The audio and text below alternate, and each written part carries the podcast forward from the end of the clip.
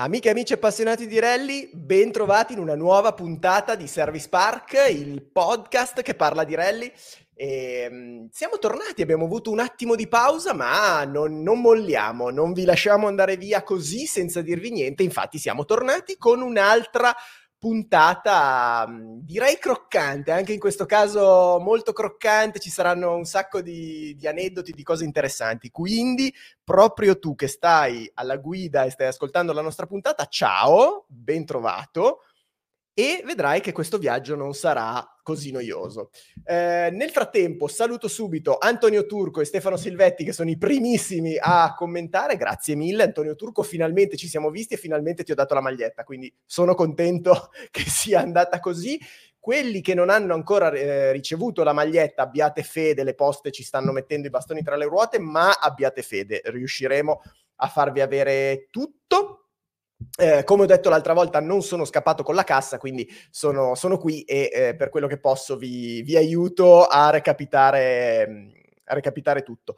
Un saluto anche a Clemente Musiari, a DLR Video, ciao, buona, buonasera anche a te. Eh, vado subito a introdurre il mio co-conduttore, un appassionato di bell'aspetto. Aspetta, scusami, fermo, fermo, fermo, fermo, guarda. Eh. Andiamo anche gli Sembriamo una serie americana anni 80, 90. devo, devo ancora trovare gli, le risate. Allora eh, sì, poi... Dobbiamo trovare un po' tutti gli effetti sonori. Esatto.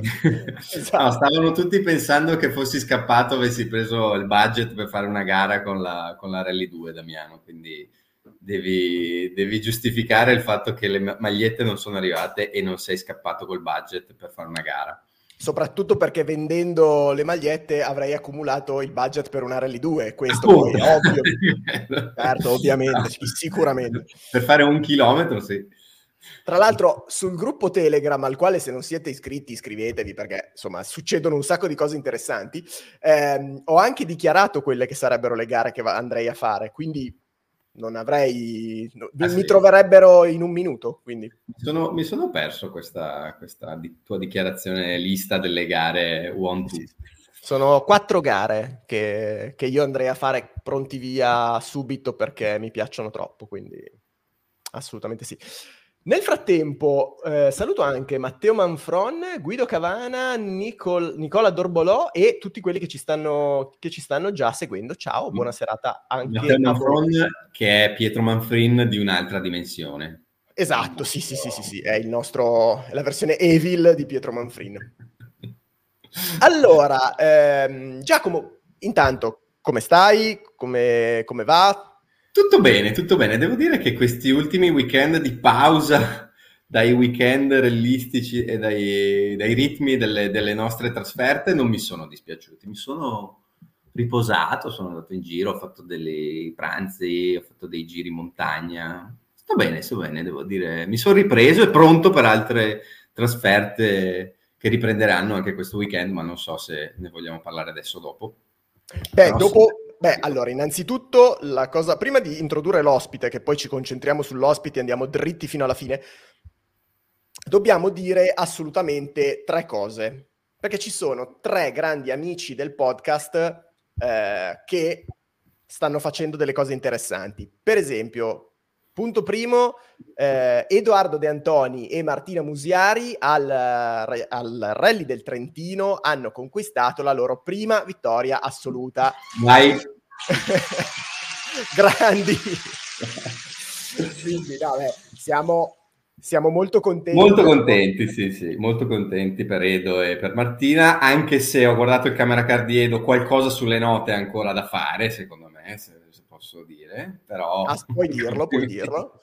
ma, ma, ma, te lo ha detto anche lui che... Ma sì, ma le, pensa, pensa se sapesse scrivere le note quanto forte andrebbe. Esatto, esatto. Quindi Edo, se hai bisogno di un coach, noi abbiamo Giacomo Cunial che ti insegna a prendere le note, no? Esatto. Questa ce la farà pagare perché... Nel prossimo video probabilmente avrete, vedrete un Edo di Antoni incazzato. incazzato. No, beh, però siamo contenti anche ovviamente per Martina Musiari e Martina Musiari è il nostro collegamento perché questo weekend al, um, al Rally 2 Laghi saremo tutti presenti perché debutta eh, con un progetto molto interessante la nostra Giulia De Nicola.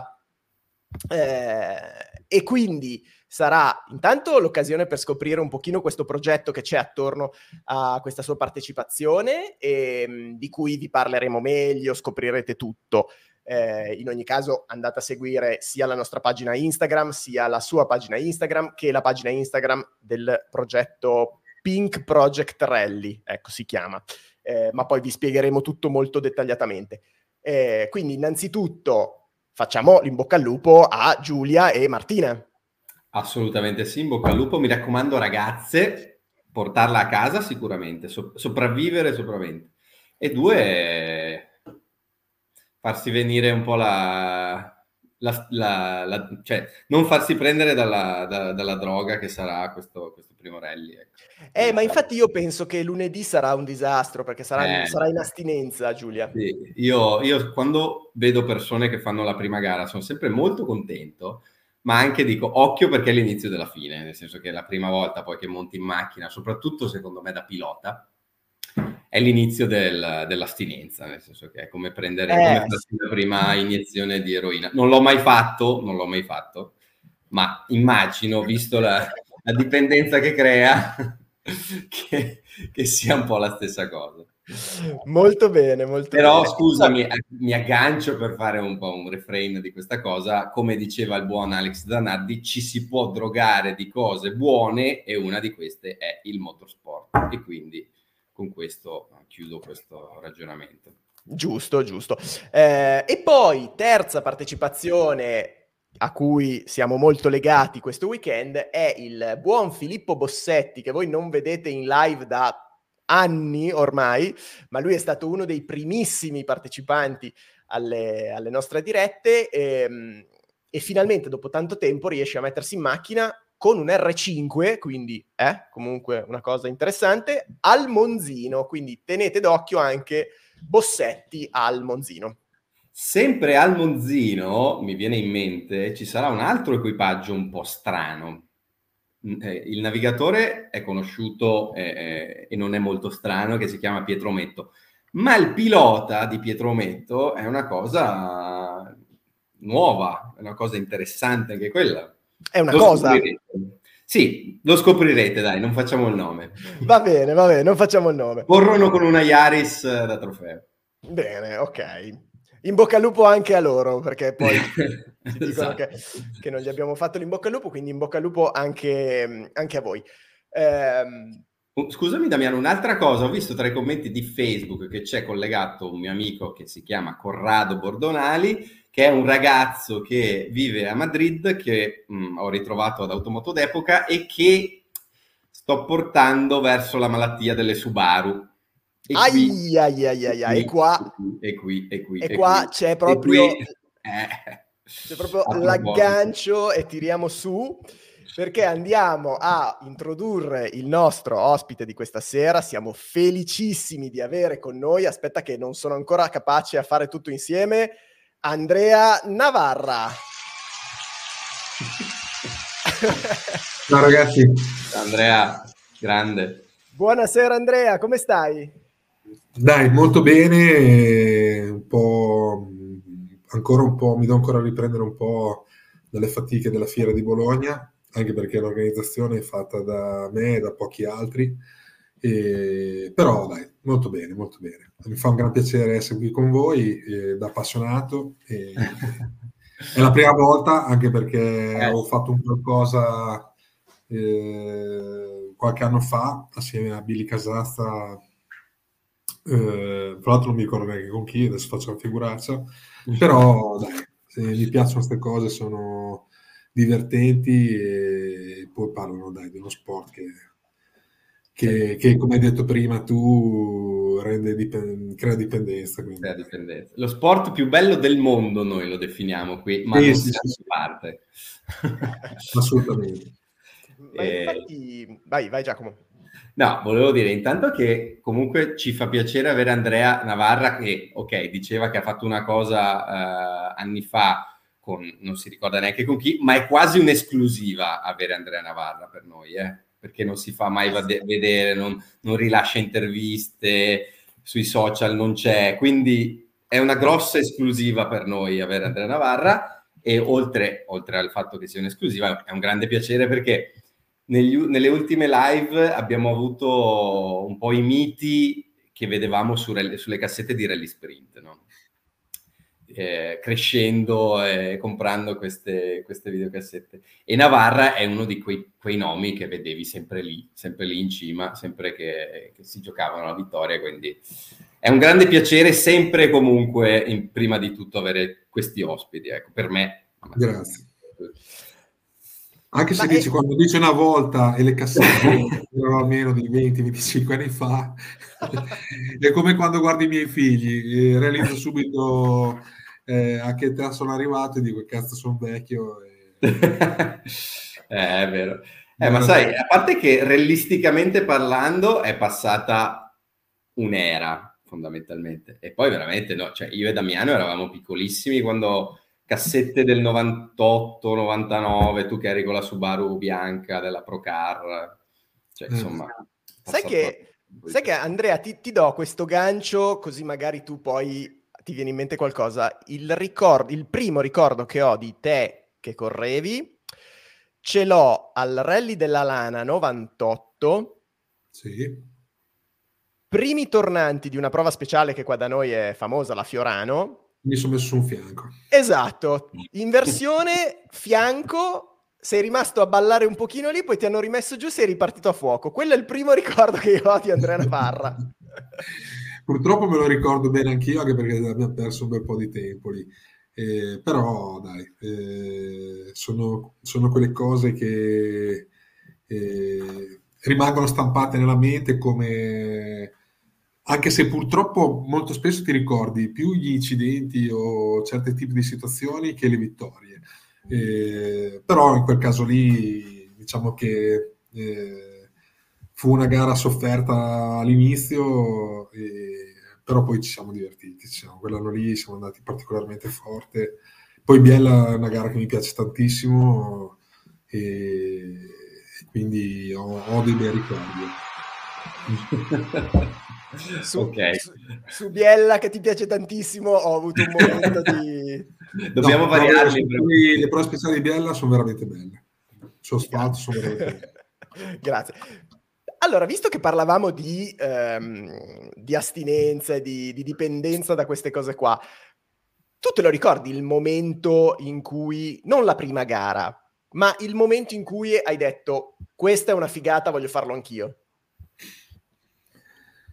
E allora, mh, mm, faccio una premessa che, mm, diciamo, in casa eh, si, si, privilegiava la pista perché mio babbo correva col go-kart fino a quando io ero piccolo.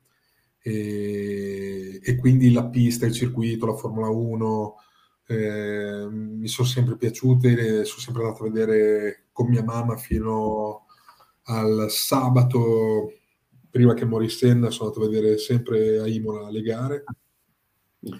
E, e quindi eh, avendo iniziato con il kart avevo, avevo più una, un ascendente verso la pista. Poi mh, tramite la compagnia di amici eh, dove, con i quali uscivo e, e ancora non avevo la patente quindi uscivamo con la Vespa truccata eh, avevamo la Vespa da cross per andare a girare nella vigna il sabato e quella da uscire il sabato sera. E, e, con loro e ce n'era qualcuno che era un po' più grande, va alla macchina, a parte vedere qualche gara attorno qui a casa mia, mi portarono a vedere un rally di Piancavallo sul primo tornante del Rest, abbiamo dormito una notte dentro un Opel Corsa in quattro, e proprio all'interno del tornante sinistro, quando si faceva da Tramonti di sopra andando verso, non mi ricordo dalla parte di là come si chiama, per capirsi dove ha cappotato Longhi con, uh, con la delta okay. e poi dopo è ripartito. Noi eravamo all'interno, parcheggiati all'interno, del tornante in mezzo a un cespuglio costato per corso, abbiamo dormito lì e mi ricordo che sono stato svegliato da quell'anno lì, dall'apripista quell'anno lì c'era Zanussi con l'M3, mm. Dario con la Delta 2 Tip e se non ricordo male Blomqvist con la Sierra Pallettone. E quindi gente che pestava, pestava giù sodo e, e, lì diciamo è stato il primo la prima uh, botta d'adrenalina che mi è rimasta impressa soprattutto per il fatto che siamo andati su senza una cartina e non so come, come abbiamo fatto, come poi succedeva tanti anni fa quando col tutto città dovevi andare in centro a Milano e non esisteva Google Map o il navigatore e in qualche modo ci arrivavi. E noi ci siamo trovati praticamente partiti di pomeriggio, siamo arrivati di notte al buio all'interno di questo torneo, ho detto boh passeranno, io non ne avevo la più vaga idea e quindi eh, ci siamo trovati lì la mattina e abbiamo visto questi qua che venivano giù come dei pazzi, ancora più pazzi di loro quelli con le 1, eh, perché c'era il trofeo 1 che passava in coda. E l'anno dopo siamo riandati a vederlo e lì ho cominciato un po' a seguire anche il discorso dei rally. Poi uno di questi amici faceva i rally San Crespino, io correvo col kart, correvo, correvo ancora col kart e ho detto dai, voglio provare anch'io, senza dire niente a mio padre, perché mio papà non voleva. Accettava il discorso del go-kart, se andavo bene a scuola. Tra l'altro, eh, una cosa, una parentesi, siccome ero un asino e mi ha comprato il go-kart quando avevo 13 anni, mi ha fatto fare la prima gara quando ne avevo 16, perché andavo bene a scuola solo quando avevo 16 anni. e, e quindi è stata un po' sofferta. E lì ci fu mia mamma che mi diede una mano e, e affittai una ritmo 130 gruppo A. E la prima cosa che mi capitò per mano che mi dicevano che andava comunque un po' forte, non avevo un'idea del navigatore, delle note, di niente, ero andato a girare, a far a vedere queste strade da solo e quelli della scuderia Rubicone mi misero in macchina a sto ragazzo e, tipo due giorni prima, tre giorni prima della gara e, e, così feci la mia prima gara, la mia prima gara dove anche se era un rally sprint che durava molto poco, allora i rally sprint si facevano con le gomme d'acqua, non potevi usare le slick, quindi la macchina era sempre un po' sulle uova. Bucato, mi ricordo che ho bucato la posteriore destra sulla prima prova, non mi sono neanche accorto, questa macchina partita da tutte le parti, però guidando il car mi sembrava una cosa normale. E sulla seconda abbiamo fatto il secondo tempo assoluto e lì nell'entusiasmo di di questi, del, del team top race di Civitella che mi ha affittato questa macchina e non mi hanno stretto una ruota bene davanti a destra, ho perso la ruota davanti in trasferimento D'accordo. e siamo stati tipo 20 minuti a cercarla, poi alla fine abbiamo tirato via un bulone dalle altre ruote, abbiamo saltato via quella ruota di scorta. Però lì ho capito che in rally c'era un'atmosfera diversa da quella che era la pista,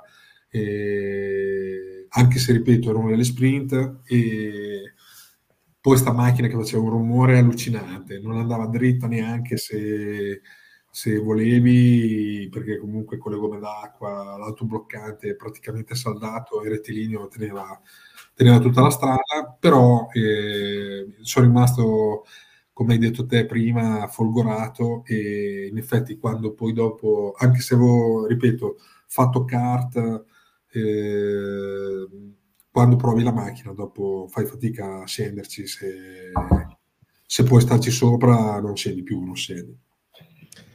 Esatto. Quindi capi- ho iniziato così più che altro per, uh, non per scherzo, ma per capire un po' com'era la cosa, perché tutti questi miei amici me lo menavano con rally, io con la Formula 1, con, eh, con la pista, dove i piloti di rally erano più bravi di quelli della, di quelli della pista, allora... Eh, fu una cosa così, dai.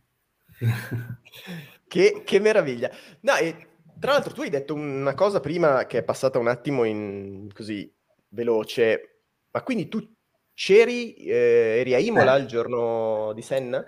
Io ero a Imola durante le qualifiche, e... durante le qualifiche quando morì Rastenberger e poi dopo la gara e la vidi da casa purtroppo e, e niente. Sì. Cavolo. Sì, sì, sì, sì.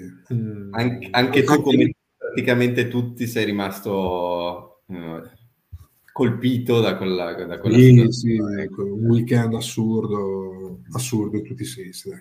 Assurdo. Eh, però dai, eh, per fortuna eh, l'ho visto passare, fra l'altro fece la pole position, l'ho visto passare eh, alle acque minerali e si vedeva comunque a occhio un po' di differenza rispetto a metà schieramento, agli altri metà schieramento.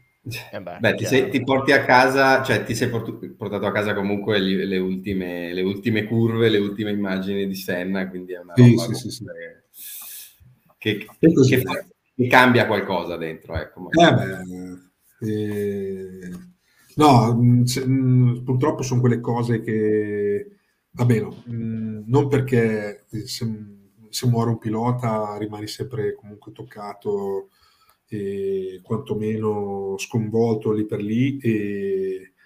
Però quando succede a una persona come lui, eh, eh. sembrava uno toccato da Dio, eh, che faceva cose al di là a volte dell'umano, dell'umano dici cavolo. Eh. E invece proprio lui che sembrava eh, disumano è, è certo, morto certo, certo. precocemente. Chiaro, sì, sì. Senti Andrea, invece adesso mh, mm, fa- facciamo un, sal- un, doppio salto carpiato, poi noi queste, queste, chiacchierate viaggiano un po' tra il presente, il passato, il futuro, facciamo un po' di tutto. Eh, ti abbiamo rivisto mh, mm, co- con grande piacere um, in fiera la scorsa settimana, e, però non eri lì per fare una passeggiata, cioè eri lì come attore principale di, de- della manifestazione Cos'è che in questi mesi ci hai tenuto nascosto e che hai voluto? Ma guarda, eh, io ho smesso di correre nel 2011. Eh, vincendo l'ultima gara che ho fatto con la Mini gestita dalla Grifone in collaborazione con ProDrive. E, e poi dopo mi sono dovuto dedicare al lavoro all'azienda di famiglia e nel 2016, mi sembra 17, mi era venuto voglia di sentire l'odore dei freni, delle gomme, così mi sono sentito con Simone Campedelli, ho fatto da ricognitore per qualche anno, e...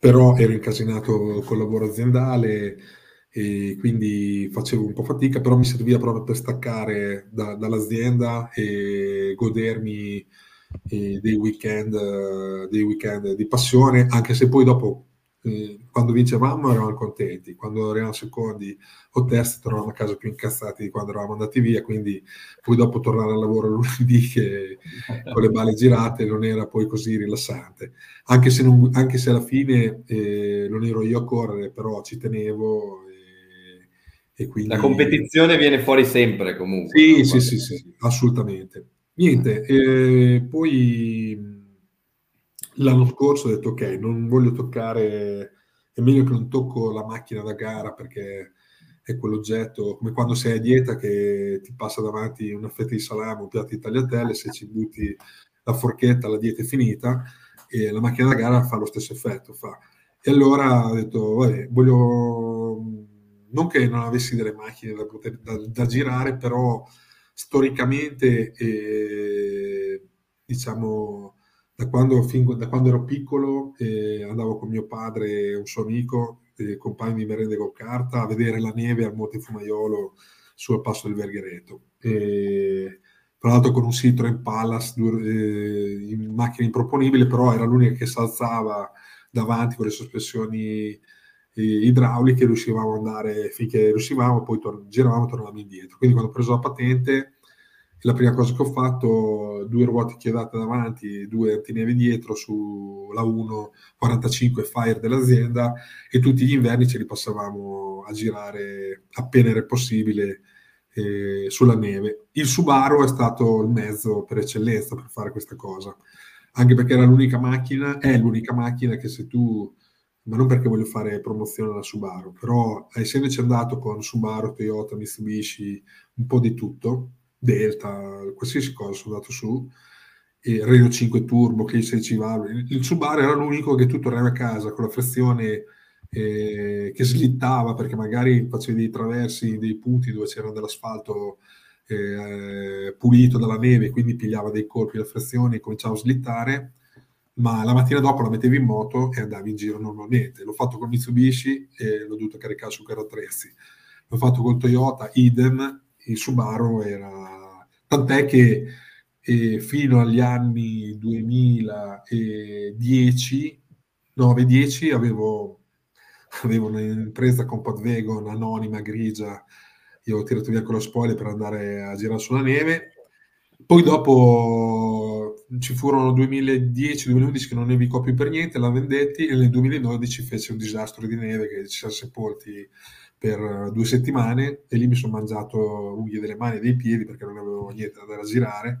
Immagino. E, e boh, quindi detto questo, la Subaru per me come mezzo stradale è il mezzo per eccellenza se vuoi veramente magari provare qualche emozione in sicurezza e, e, se ti capita di mettere le ruote su un tratto di, stra- di strada bianca o in è il mezzo giusto per tirare due traversi. E allora ho detto, boh, Mm, mi piacerebbe farmi una due sportelli tipo 22B, solo che la 22B ormai è arrivata a un prezzo improponibile e quindi sapevo che in Inghilterra facevano delle repliche Scooby-Doo dove praticamente allargavano delle Type R, due sportelli e siamo andati a fare un giro io, Max Priegel, il figlio di Alberto Zambelli, l'ex direttore marketing responsabile sportivo della Subaru, della Subaru e Joe Zambelli e abbiamo portato a casa tipo 3-4 macchine, eh, io un paio, lui un paio, Prigle una Legacy biturbo, eh, familiare e da di lì eh, abbiamo cominciato a sistemarle.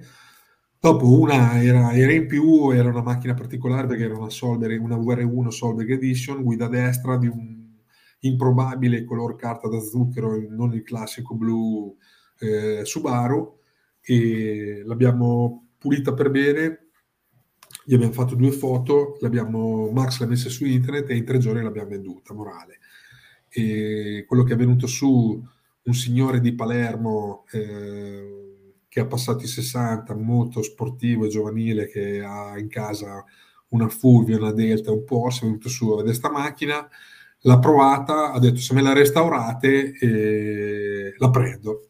E da di lì è partito il ragionamento, eh, ne abbiamo cercata subito un'altra, e l'abbiamo portata a casa dopo un mese e mezzo, anche quella promossa dopo una settimana venduta ho detto oh, aspetta un attimo che forse il cuore Subaru batte ancora forte in tante persone.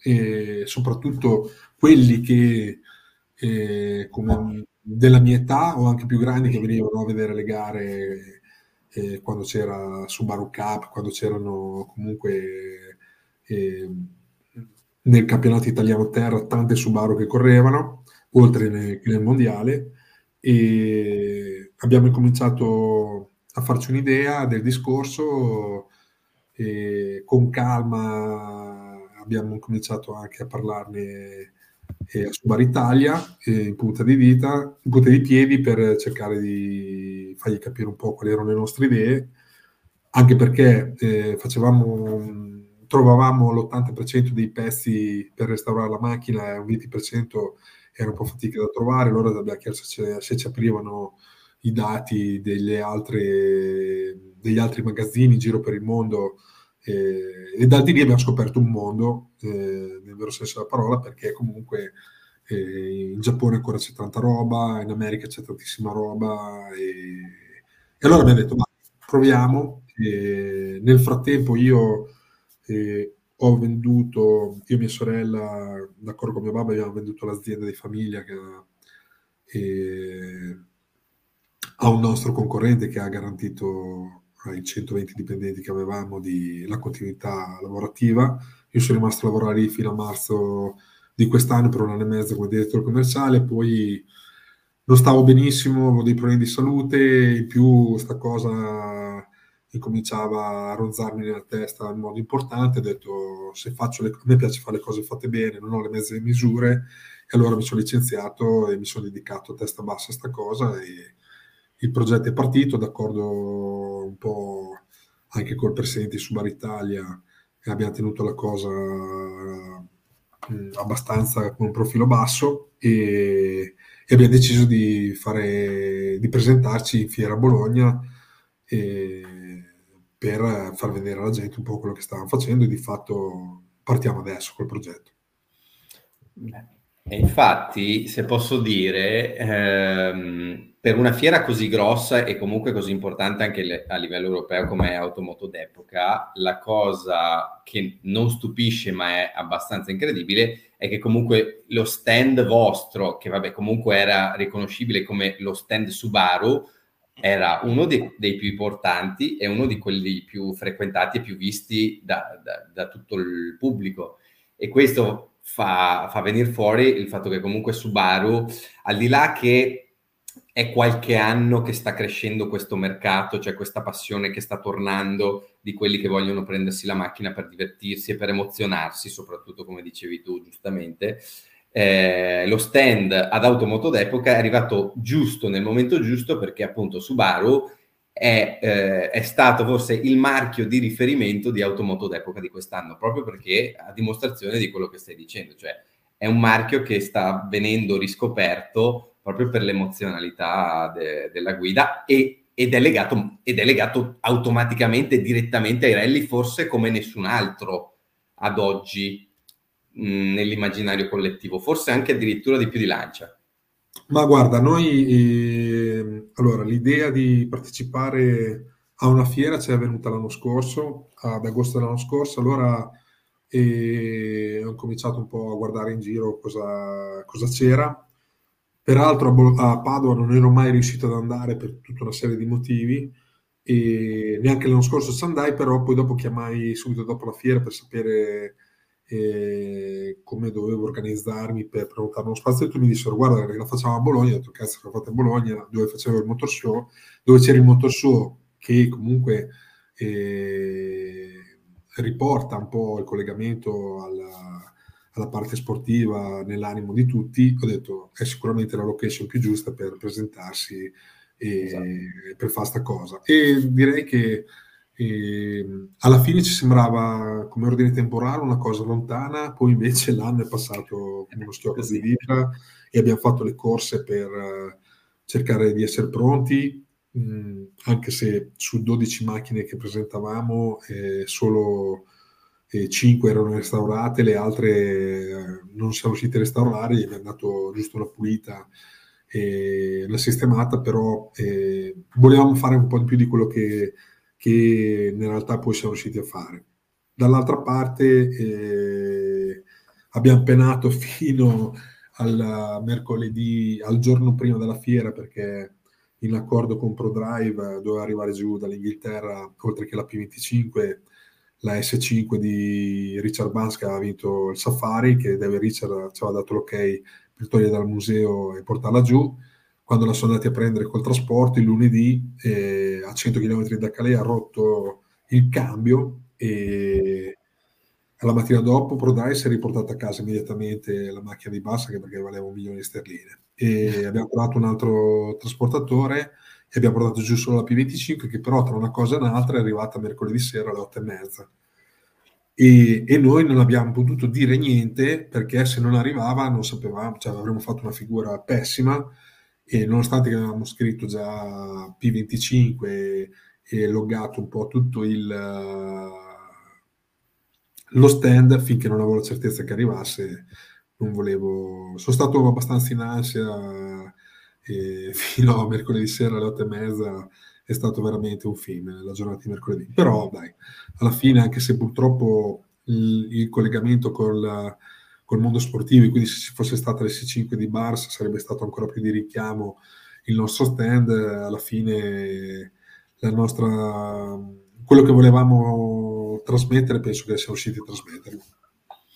Mi, mi fa piacere eh, ascoltare Andrea perché se posso dire, cioè, lo vedo come, cioè, triste perché non è riuscito a fare abbastanza, ma dall'esterno, dall'esterno è già sembrata una figata enorme così, quindi cioè, è, è, meravigliosa questa cosa perché traspare la passione e la voglia con cui ha di fare, di fare le cose. Guarda, noi siamo fortunati perché abbiamo un rapporto, mh, indipendentemente dal rapporto commerciale, perché le, poi l'anno scorso quando ho deciso di fare questa cosa, eh, ProDrive ha presentato il progetto P25, e grazie anche alla vendita del, della, della, dell'azienda di famiglia con la mia quota sono riuscito a fermarne una e col fatto che con loro ho vinto un campionato europeo, un campionato italiano e comunque c'era un rapporto ottimo, me ne hanno, me ne hanno tenuta da parte una.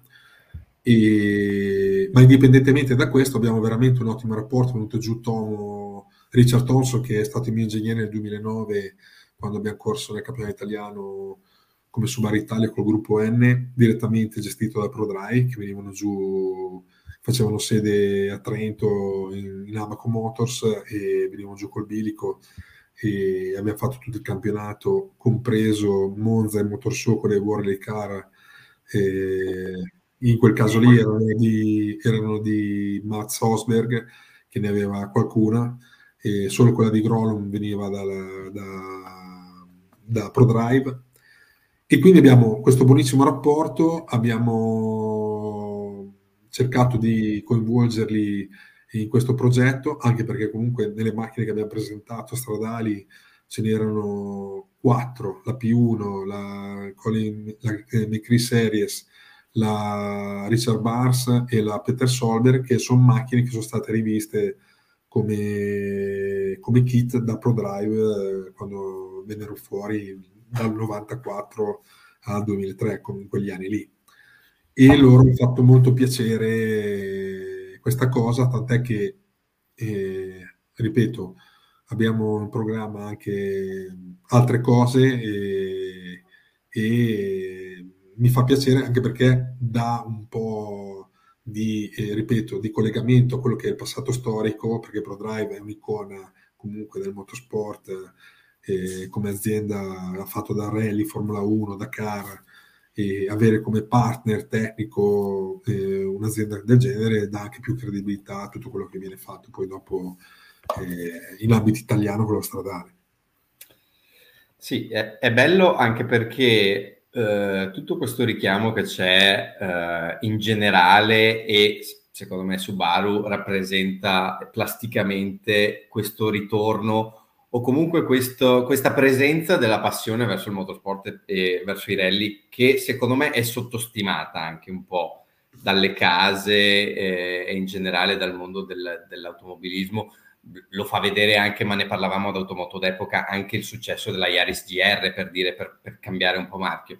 Cioè, questo uh, ritorno è un ritorno, sì, perché è la tua generazione, la generazione anche magari di, di, di, di tuo padre, eccetera, ma ci sono anche tanti giovani che si stanno uh, avvicinando al mondo delle Subaru vecchie, ma non perché gli piacciono le Subaru vecchie, anche perché le Subaru vecchie, tra virgolette, nel senso quelle de- degli anni 2000, sono delle ottime eh, macchine a livello proprio di costruzione, ma perché oggi non ne fanno più di quelle certo. macchine.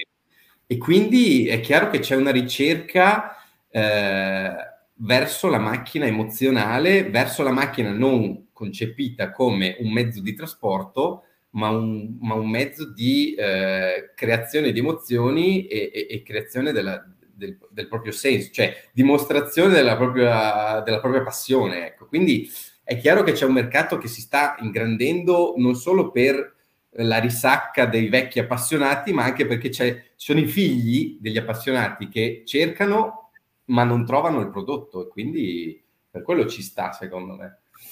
Guarda, abbiamo avuto mm, la conferma di quello che stai dicendo tu eh, un mese fa con la presentazione della BRZ in versione Torque, mi sembra. Non voglio dire, magari non dico bene il nome, però eh, sì.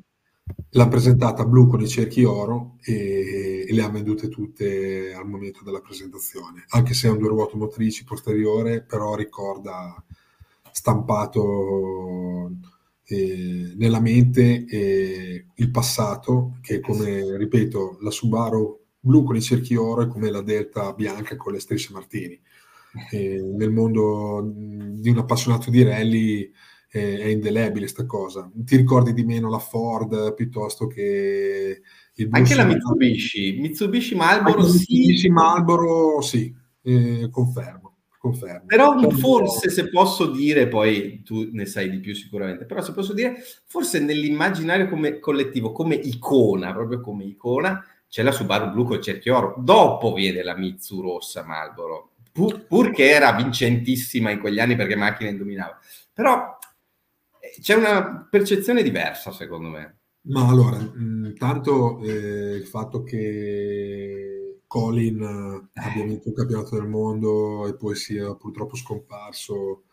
E questo qui eh, ha alimentato ancora di più il ricordo di quei tempi, fermo restando che lui era un fenomeno assoluto delle quattro ruote e un funnambolo veramente fuori misura. Più di, secondo me, non, non c'è più stato un pilota come lui. Eh, con i rischi che si pigliava e con la naturalezza con quale riusciva ad andare oltre al limite. Poi ogni tanto si ammucchiava, purtroppo, e ha fatto delle distruzioni inenarrabili, però erano figlie del fatto che se potevi andare a un 105%, lui era a un 120%. Quindi... Sì. Eh, e, e, allora sta cosa qui ha creato molto il mito, un po' come Ville con la Ferrari, che eh, io ce l'avevo da bambino, nel, ce l'ho ancora a casa di mio babbo nella mia camera, il post di Villeneuve, e, ed è una cosa che non, non me la scorderò mai, capito? Ma non perché non mi ricordo le gare che ha vinto Villeneuve, mi ricordo quando veniva, tornava ai box senza una ruota o si ammucchiava da qualche parte o girava di traverso col Formula 1, capito? Certo. io che avevo allora, nell'82, avevo tra gli 8 e avevo 10-11 anni, cioè per me la Formula 1 era Villeneuve, era capito? Chi ha vissuto l'era di McCree eh, da giovane, i rally erano lui con la Subaru che faceva quelle cose assurde, capito?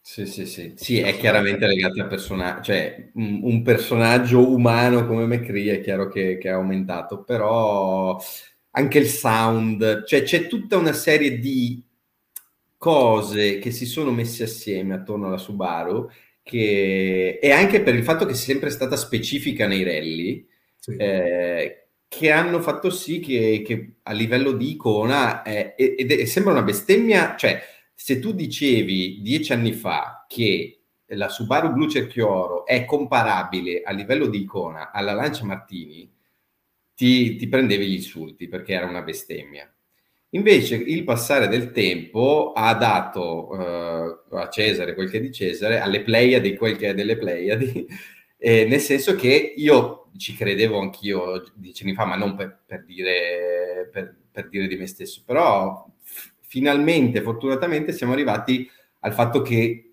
ci sono delle icone belle, chiare e certe e che influenzano anche i giovani, perché i giovani guardano i rally di oggi, ma sono legati al sound, a Colin McRae, alla Subaru, vogliono comprare la Subaru e, e tutto quello che dicevamo prima. Quindi no, è, è un bene e, e, io spero sia anche uno stimolo per le case, per la Subaru stessa, a, per, per, tornare a fare qualcosa nelle competizioni. Questo è quello che... No, allora, guarda, purtroppo noi... Eh purtroppo, tra virgolette, eh, vivendo in Europa con sta gente che ci racconta che sono le macchine che inquinano, che siamo noi a inquinare, quando sappiamo esattamente che non è così.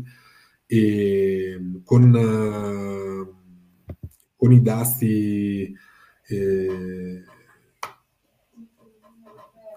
che eh, mette sulle emissioni eh, la Subaru Impresa Turbo non, non, viene più importata in Europa, mentre invece in America, eh, come vediamo con Vermont, eh, loro continuano a correre, per fortuna, fanno sia rallycross che campionato americano, tra l'altro adesso qualcuno vocifera che ci sia un ritorno al campionato del mondo e se lo fanno lo fanno loro e perché appunto il mercato americano sta tirando ancora tantissimo e non hanno e non si hanno assolutamente problemi sul discorso delle emissioni come invece i nostri bravi politici ci, ci vogliono inculcare a noi mettendocela in quel posto.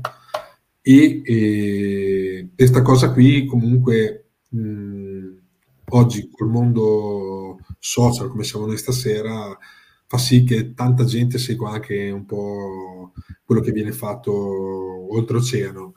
E, indipendentemente da quello, tutto quello che viene fatto in ambito sportivo, secondo me, dal marchio Subaru, come eh, può essere stato il fatto di Loeb che è andato a correre con la Delta elettrica, però solo il fatto che era la Delta, anche se era elettrica, che non c'entra niente con quello che è stato Delta Abarth, ha comunque sì. creato una sorta di attenzione di seguito.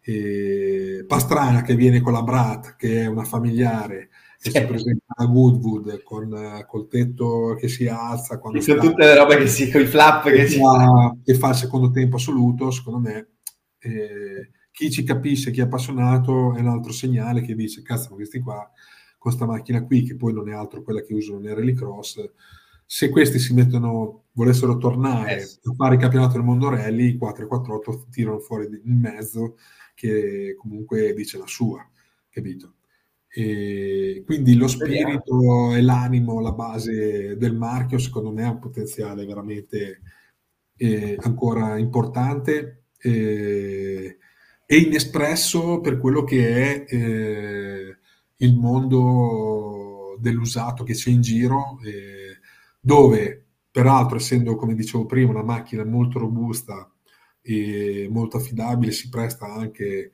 eh, da un lato a essere elaborata, anche se purtroppo noi eh, dobbiamo cercare, il nostro concetto è quello di, riport- di, portarle originali, perché comunque la macchina originale a posto, eh, se è veramente a posto, va, va fin troppo forte per quello che ci è permesso andare in giro oggi. E, e quindi eh, io vedo, è un po' che seguo, che sto seguendo il marchio tramite eh, chi fanno i fan club, chi fanno i raduni.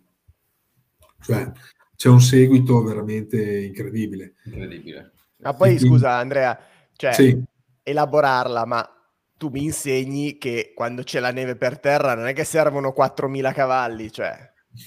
No, no, assolutamente, anzi, anzi se ne hai 218 come la GV8 va più che bene. Eh, ne hai anche da vendere. Sì, sì. Sì, confermo, confermo.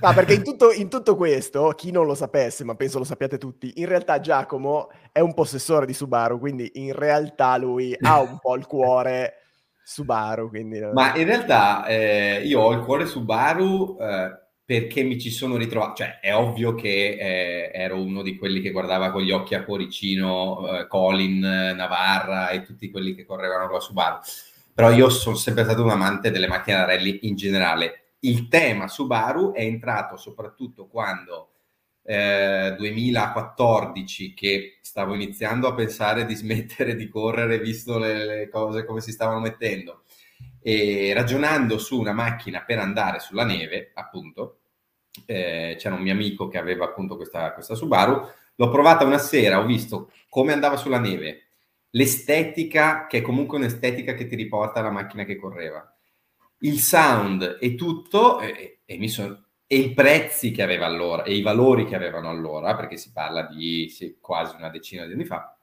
ho detto, vabbè, ma rapporto qualità-prezzo non esiste sul mercato una cosa del genere, non esiste. E, e quindi ho deciso di fare, di fare, l'acquisto e non me ne pento, nel senso che appena nevica... Il problema, Andrea, è che negli ultimi anni nev- nevica pochissimo. Quando ha nevicato in questi anni, cioè abbiamo fatto delle serate, adesso non stiamo incentivando ad andare a girare sulla neve, però... O forse, o forse sì. No, ma si può andare a girare tranquillamente nelle piste di neve esatto. gelate, nei posti lì dove giri in esatto. sicurezza. E... Vai a Livigno, vai in Austria che c'è una bellissima pista per gelate, eccetera, eccetera. Però anche se eh, una sera nevica e abitate in zona collinare di montagna e volete andare a vedere la neve che, che la prima neve o che nevica in montagna e ci andate per caso con una Subaru, è molto molto molto divertente, cioè ci si sente per una sera a Colin, Colin McRae, non so come dire, cioè le, l'esperienza allora, di intanto essere dentro una macchina rally. Sì, intanto con la Subaru, se sei gommato bene, non voglio dire con i chiodi, ma bene, vai ovunque, vai. Se non c'è proprio un metro di neve... E... Con una buona termica, anch'io confermo, cioè ti diverti. Quelli veri, quelli veri vanno con le termiche, andare col chiodo è troppo facile, capito? Quindi, quindi eh, un conto se hai due ruote motrici, eh, allora il chiodato davanti per la trazione serve, ma dietro deve avere rigorosamente la termica perché sennò è troppo scontato, capito? E l'unica cosa è che bisogna, ripeto, andare intanto a vedere veramente, come dicevi te, la neve, non andare a fare i traversi eh, a tutta, perché comunque bisogna cercare di rispettare anche gli altri. E, però ci sono delle situazioni dove Livigno, Pragelato, certi, certe piste che se anche vai a girare prendi una Subaru stradale, ci metti quattro, non dico chiodi d'alto innevamento, ma quelli in Monte Carlo, il chiodino, cioè tu ti diverti assolutamente come avere, eh, non dico una macchina da gara, ma quasi, capito? Sì. E, e, quindi... Ed è, scusami Andrea, ed è un'esperienza, visto che adesso al giorno d'oggi vanno di moda le experience, va, va di moda vendere l'esperienza.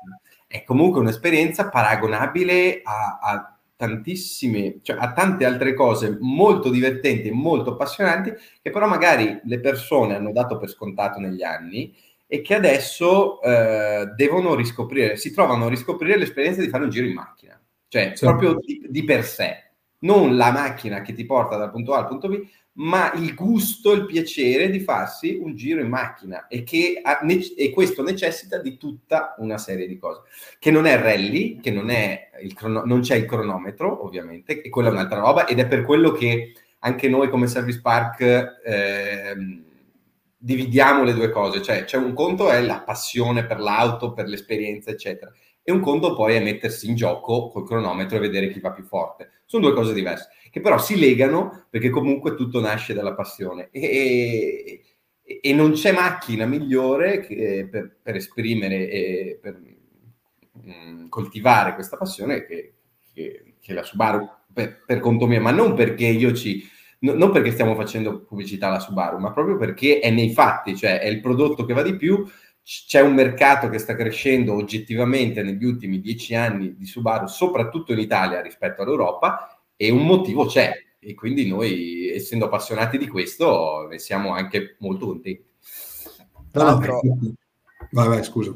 No, dicevo che stupidamente in tutto questo discorso, io che stavo per portarmi a casa, o meglio, che avevo visto e ero lanciatissimo, volevo portarmi a casa un Subaru Justy 4x4 che, era, che, era, veramente il mezzo da lanciare in mezzo agli alberi e invece poi non l'ho preso eh, e me ne pento amaramente perché quello era la, la, stupidaggine da fare perché costava anche poco e invece non l'ho fatto. Sì, però godevi come quelli con la Panda che sono esatto. tutti quelli che sono fermi a montare le catene o lì impantanati. Esatto, esatto. No, ehm, quindi... Ma io vorrei, scusami Damiano, magari è quello che vuoi dire tu, però io vorrei parlare di quando Andrea con le Subaru ci faceva e vinceva i re, nel senso cioè... Ma infatti... Ma, ma vanno infatti bene io... quelle di oggi stradali, ma le VRC, le gruppo A, cos'è? No, cioè... allora no, io infatti volevo arrivarci facendo prima un recap di tutto quello che abbiamo detto fino adesso, cioè eh, questo progetto, Andrea, tu poi correggimi se io dico cose sbagliate, questo progetto ehm, vuole arrivare a essere un, un centro, un punto di riferimento nel restauro delle Subaru stradali, sì. ehm, con appunto, come dicevi tu, l'appoggio anche di Subaru Italia, quindi comunque una garanzia di qualità e di serietà, ehm, per poter appunto rinvigorire tutto un mercato che hai, avete visto che in realtà c'è sotto, la, la, la cenere non ha mai smesso di, di, di bruciare, quindi volete ri, rinvigorire la, la, cosa. Allora, diciamo che eh, alla base c'è sempre eh, il prodotto, che prodotto Subaru, ma non perché sono qui, a, ripeto, eh, io ho avuto Delta, ho avuto Toyota, Mitsubishi, Subaru è un prodotto eh, inarrestabile. Di base, io mi ricordo che ai tempi della Legacy, col monoblocco stradale arrivavano a 500 cavalli di potenza senza che si aprissero le camicie. Se lo facevi con una Delta eh, o con qualsiasi altra macchina venivano fuori dei problemi. Quindi eh, le macchine, anche macchine di 25-30 anni, abbiamo visto anche poco tempo fa che eh, le uniche cose che ci sono da ripristinare, al di là del fatto se c'è qualcosa di ruginito o corroso, eh, però testine non c'è nessun problema. E impianto frenato una volta che l'hai rivisto non c'è nessun problema. Differenziali se non hanno avuto problemi di mancanza d'olio o quant'altro, non, cioè c'è un, c'è un, valore di base che ti permette di avere anche una tranquillità poi dopo su quello che vai, quando vai in giro, su quello che hai fatto. Io ho avuto una Delta Evo 2 eh, con i sedili alti, bellissima, la guardavo lì nel garage, poi a un certo punto mi sono stufato perché avevo il terrore quando andavo in giro che se tagliavo una curva e mettevo una ruota fuori dalla sede stradale di, di mi si aprisse una testina perché purtroppo mi è successo anche con quella da gara e con Subaru cioè, è impensabile una cosa del genere capito? di base con quasi tutte le giapponesi sono sincero però ripeto Subaru avendone fatte di cotte di crude eh, ai tempi eh, sia provando quando correvo che provavo col muletto e cioè è, è inarrestabile, è, è, inarrestabile. E quindi eh, comunque lavori su un prodotto che eh, ti dà delle garanzie eh, mol, molto superiori alla media del, delle macchine sportive che ci sono in giro oggi. Certo. Allora, diciamo ancora una volta il nome di questo progetto, poi arriveranno tutta una serie di contenuti, ma cominciamo con il nome del progetto. Sì, il nome del progetto sta, è NAB, che sta per Navar Andrea Abaco Motors, NAB eh, All Wheel Drive Heritage, e AVD che sta per All Wheel Drive è un po' un marchio di riconoscimento di Subaru che l'ha sempre utilizzato in tutto in, tutto, in, tutti i modelli che... Eh, è, un che scusa, è un po' il 4 del, dell'Audi. Bravo, bravo, sì. Adesso al di là, al di là del BRZ, però tutti, tutti i modelli sì. hanno, hanno, quel marchio lì. E Heritage perché comunque, ripeto, c'è una storia da, da raccontare, da rivalutare, che secondo noi è importante. E quindi, d'accordo con Subar Italia, abbiamo deciso di dargli questo nome qui. Chiaro, chiaro, chiaro. Allora, visto che stiamo sfondando l'ora di, di puntata, e qua passiamo sul dark side della, del, del, delle nostre chiacchierate. Allora, partiamo dalla domanda che secondo me è, è, è il gancio giusto che Cristian Dagnolo giustamente ha fatto. Andrea Navarra, come andava nelle terze tappe? Bisognerebbe chiederlo agli altri anche. Bisognerebbe chiederlo agli altri, è vero. Ma allora, eh, diciamo che mh, tutti sanno che io sono una buona forchetta, quindi eh, sostanzialmente la cosa incominciava a tavola. Poi eh, non sono mai stato, a dire il vero, un, un, appassionato di discoteche, ci sono sempre andato molto poco, anche perché eh, per fortuna la domenica dovevo fare qualcosa di diverso, di bello, quindi dovevo essere lucido eh, anche se andavo a seguire mio babbo che correva col kart oppure, eh, o dovevo correre io, quindi non ho mai avuto la cultura del, del, della discoteca, di Falbardoria, neanche di bere a dire il vero. Poi eh, rally di San Martino di Castrozza e finivi, vai alla Stube da, da Bruce e dopo la seconda stecca da un metro di grappa al latte sei rovinato. e, però, eh, ripeto, eh, erano più le mie terze tappe erano più legate alla tavola che alla, tavola, sì. che, che alla baldoria, capito? Bello, spettacolo, però. spettacolo. Ma eh, no, perché noi ti, abbiamo avuto ultimamente ospiti tipo Alex Fiorio, Cantamessa, eh, che, gente che comunque sulla terza tappa andava... Sono degli staccanovisti loro, sono degli staccanovisti esatto, esatto. quasi irraggiungibili. Sì, sì. E quindi eh. ormai è diventata la nostra, la nostra curiosità capire... No, anche perché ci vuole un certo fisico e preparazione per fare, diciamo, quello che fanno loro, che hanno fatto loro. E, e io, ripeto, io non sono un bevitore a malapena. La birra la bevo quando vado in Germania o in Inghilterra e basta. E il vino bevo del Sangiovese quando mangio la Fiorentina però non, sono, non bevo superalcolici, a parte, ripeto, quando vengo coinvolto in situazioni tipo la, la stupa di Bruschetta San Martino. San Martino o delle serate a casa o al Morgana, al Morgana Sanremo tu lo frequentavi? A Morgana sì, a Morgana un paio di episodi me li ricordo volentieri e, peraltro poi ci trascinavamo in hotel a piedi e non eravamo di, in, in, posti dove non eravamo distanti anche perché io veramente ho una resistenza all'alcol che è pari a zero. E invece gente come Canta o soprattutto Alex che penso a metà serata appena attaccano il bang prendono in mano la chitarra, cantano, eh, Perico, quella gente lì, eh, loro sono veramente da competizione. Sì, da, sì, da... no, no, sono dei, sono dei fuori classe su questa cosa. Però c'è da dire che oggi ho sentito Cantamessa che, mi, che aveva visto che c'eri eh, ospite stasera, ci siamo sentiti e mi ha detto comunque Cantamessa che quando Navarra dici, in prova speciale, in gara, quando Navarra decideva di attaccare non ce n'era per nessuno, cioè ok, magari eri meno prestazionale in terza tappa, però anche lui oggi mi diceva Navarra è uno di quelli che quando diceva che attaccava non lo prendevi. Sì, diciamo che no, per carità, purtroppo non riuscivo a farlo spesso, però eh, io il mio problema è che il mio problema, la mia fortuna è che mio padre era il mio primo tifoso se vincevo. Se venivo a casa che ero arrivato secondo, terzo, mi fa ma cosa vai a fare? Vai a fare numero? Per lui arrivare secondo non esiste.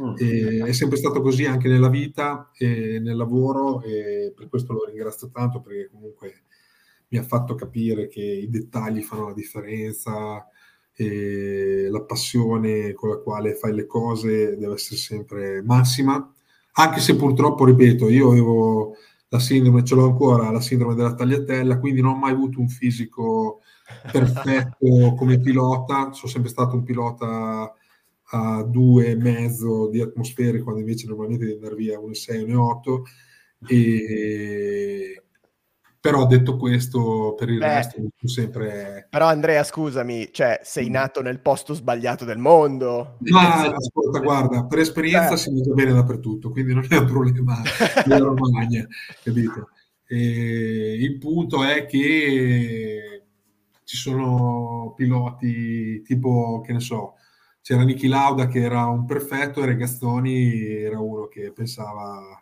alle due gambe e al tavolo e, l'altro invece era perfetto e che si allenava. Con questo non voglio dire che io pensassi al resto, però eh, ho combattuto sempre dai 18 anni in avanti con la forma fisica e facevo fatica perché non era non era facile rimanere in forma, però ho vinto un campionato italiano che ero 100 kg, allora dico, boh, magari... Ma magari non è vero, perché col seno del poi siamo tutti bravi. Sì, sì, sì. E col seno del poi dico, ma se, ero sempre, se sarei sempre stato in forma, magari avrei fatto qualcosa in più. Non ho alcun rimpianto, rifarei tutto esattamente come l'ho eh. fatto. E, e boh. Ma, ma, infatti, beh, hai già risposto perché hai detto che non hai nessun rimpianto, però secondo te è stata una variabile il fatto che tu, cioè, che questa lotta con il fisico, col fatto che magari non riuscivi a stare in forma, cioè è stata una cosa che ti ha cambiato in negativo, diciamo, la carriera? Ma guarda, allora, ehm, io ho allora, nel, ho cominciato, diciamo, a, a, prendere peso, tra virgolette, eh, 95, 96, 96 soprattutto, nei momenti, non voglio dire di difficoltà, però nei momenti un po' difficili la tavola sicuramente era uno di quei luoghi dove recuperavo la mia serenità. E 97, fine, metà del 97, che ero proprio un po' deluso da quello che stavo facendo nel mondo dei rally e mi ho avuto una parentesi di qualche gara nel trofeo Megan in pista e col team di Luca Drudi. E feci la prima gara al Mugello che eravamo in 62 e non riuscii ad entrare in, uh, in finale eh, per una posizione. La gara dopo andai a Vallelunga e facevo fatica, facevo, tra l'altro guidavo con l'impostazione della macchina da gara da rally, tutto indietro, sedere per terra, invece sta macchina se volevi sentire dovevi stare addosso al volante perché era abbastanza non difficile da guidare, però eh, per andare forte dovevi, eh, dovevi impostarti in un certo modo. E lì ho provato a fare una dieta e, e calai talmente tanto che quando mi ripresentai dopo tre mesi a, a Imola eravamo sottopeso di 5 kg perché nel frattempo avevo fatto allargare tutti i buchi della carrozzeria alla macchina per cercare di alleggerirla, perché comunque io non è che potevo aspettarmi con la porchetta, allora ho detto ragazzi tirate via tutto quello che c'è da tirare via, allarghiamo i buchi, facciamo quello che c'è da fare e mi presentai che ero 20 kg in meno e, e però feci miglior tempo, eh, giro veloce della gara e vinsi. Allora ho detto, cazzo, eh, facevo una gran fatica tre mesi fa quando ero 20 kg in più, adesso mi sono presentato dopo tre mesi che non correvo, abbiamo fatto pole, giro veloce e abbiamo vinto.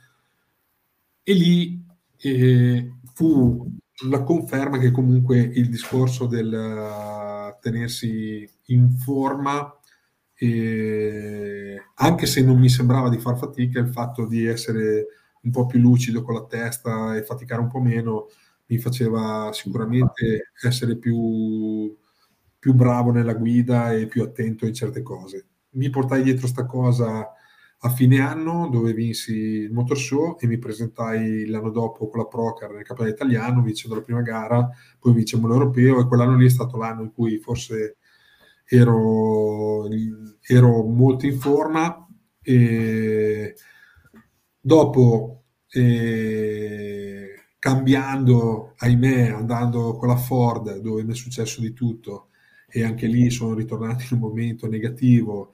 E ho dovuto, grazie all'aiuto di Tabaton che mi ha ripreso in fondo, diciamo, in fondo al burrone, mi ha fatto salire sull'appunto kit che è stato un trauma scendendo dalla Ford Escort Cosworth URC e poi mi ha fatto fare qualche gara con la Corolla, lì sono ripartito e mi sono rimesso un po' in forma e l'apice l'ho avuto eh, poi dopo nel 2005 quando andai a correre con la Mitsubishi perché la Simo, mia moglie, eh, rimase incinta, non poteva più correre con me, allora eh, il buon Stein mi disse guarda se non c'è nessun problema basta che trovi una o uno che si pesi come la Simona, caricai la Simona Girelli e che mi trovai comunque molto bene. E nel 2006 andai a, correre, andai a correre poi dopo ufficiale Abarth, lì mi caricai Guido d'amore e lì venivano fuori i problemi perché io ero 90 kg, lui era 80 e, e allora dovetti fare una dieta e arrivai a pesare quasi 80 kg, però se, mi sembrava, sembrava uno che stesse ammalato terminale, stavo, ero veramente brutto da vedere, troppo magro, ero molto nervoso, non ero lucidissimo e sereno e, e sereno nonostante fossi molto preparato fisicamente e lì ho capito che l'equilibrio mentale, la testa fa... è importante quanto il fisico, soprattutto quando guidi e devi guidare per diversi giorni.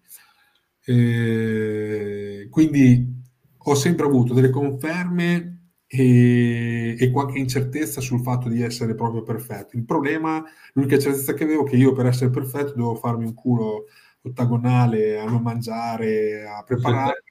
E sta cosa qui mi, mi, eh, minava la lucidità e la serenità mentale che poi era quella che serviva quando sei in prova per, certo. per cercare di fare la differenza sulla concentrazione, capito? Certo, certo. Chiaro, chiaro. Tra l'altro è un tema, quello del, della forma fisica e della forma mentale che qua a Service Park abbiamo sempre toccato molto poco, anzi oserei sì. dire mai.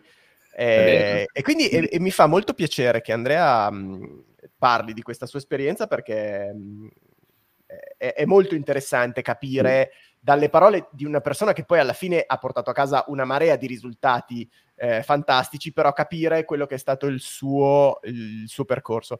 Tra l'altro, eh, andando a fare i compiti a casa in questi giorni per prepararmi all'intervista, sono andato a rispolverare una cosa meravigliosa, Andrea, cioè una tua intervista del 2005 mm-hmm.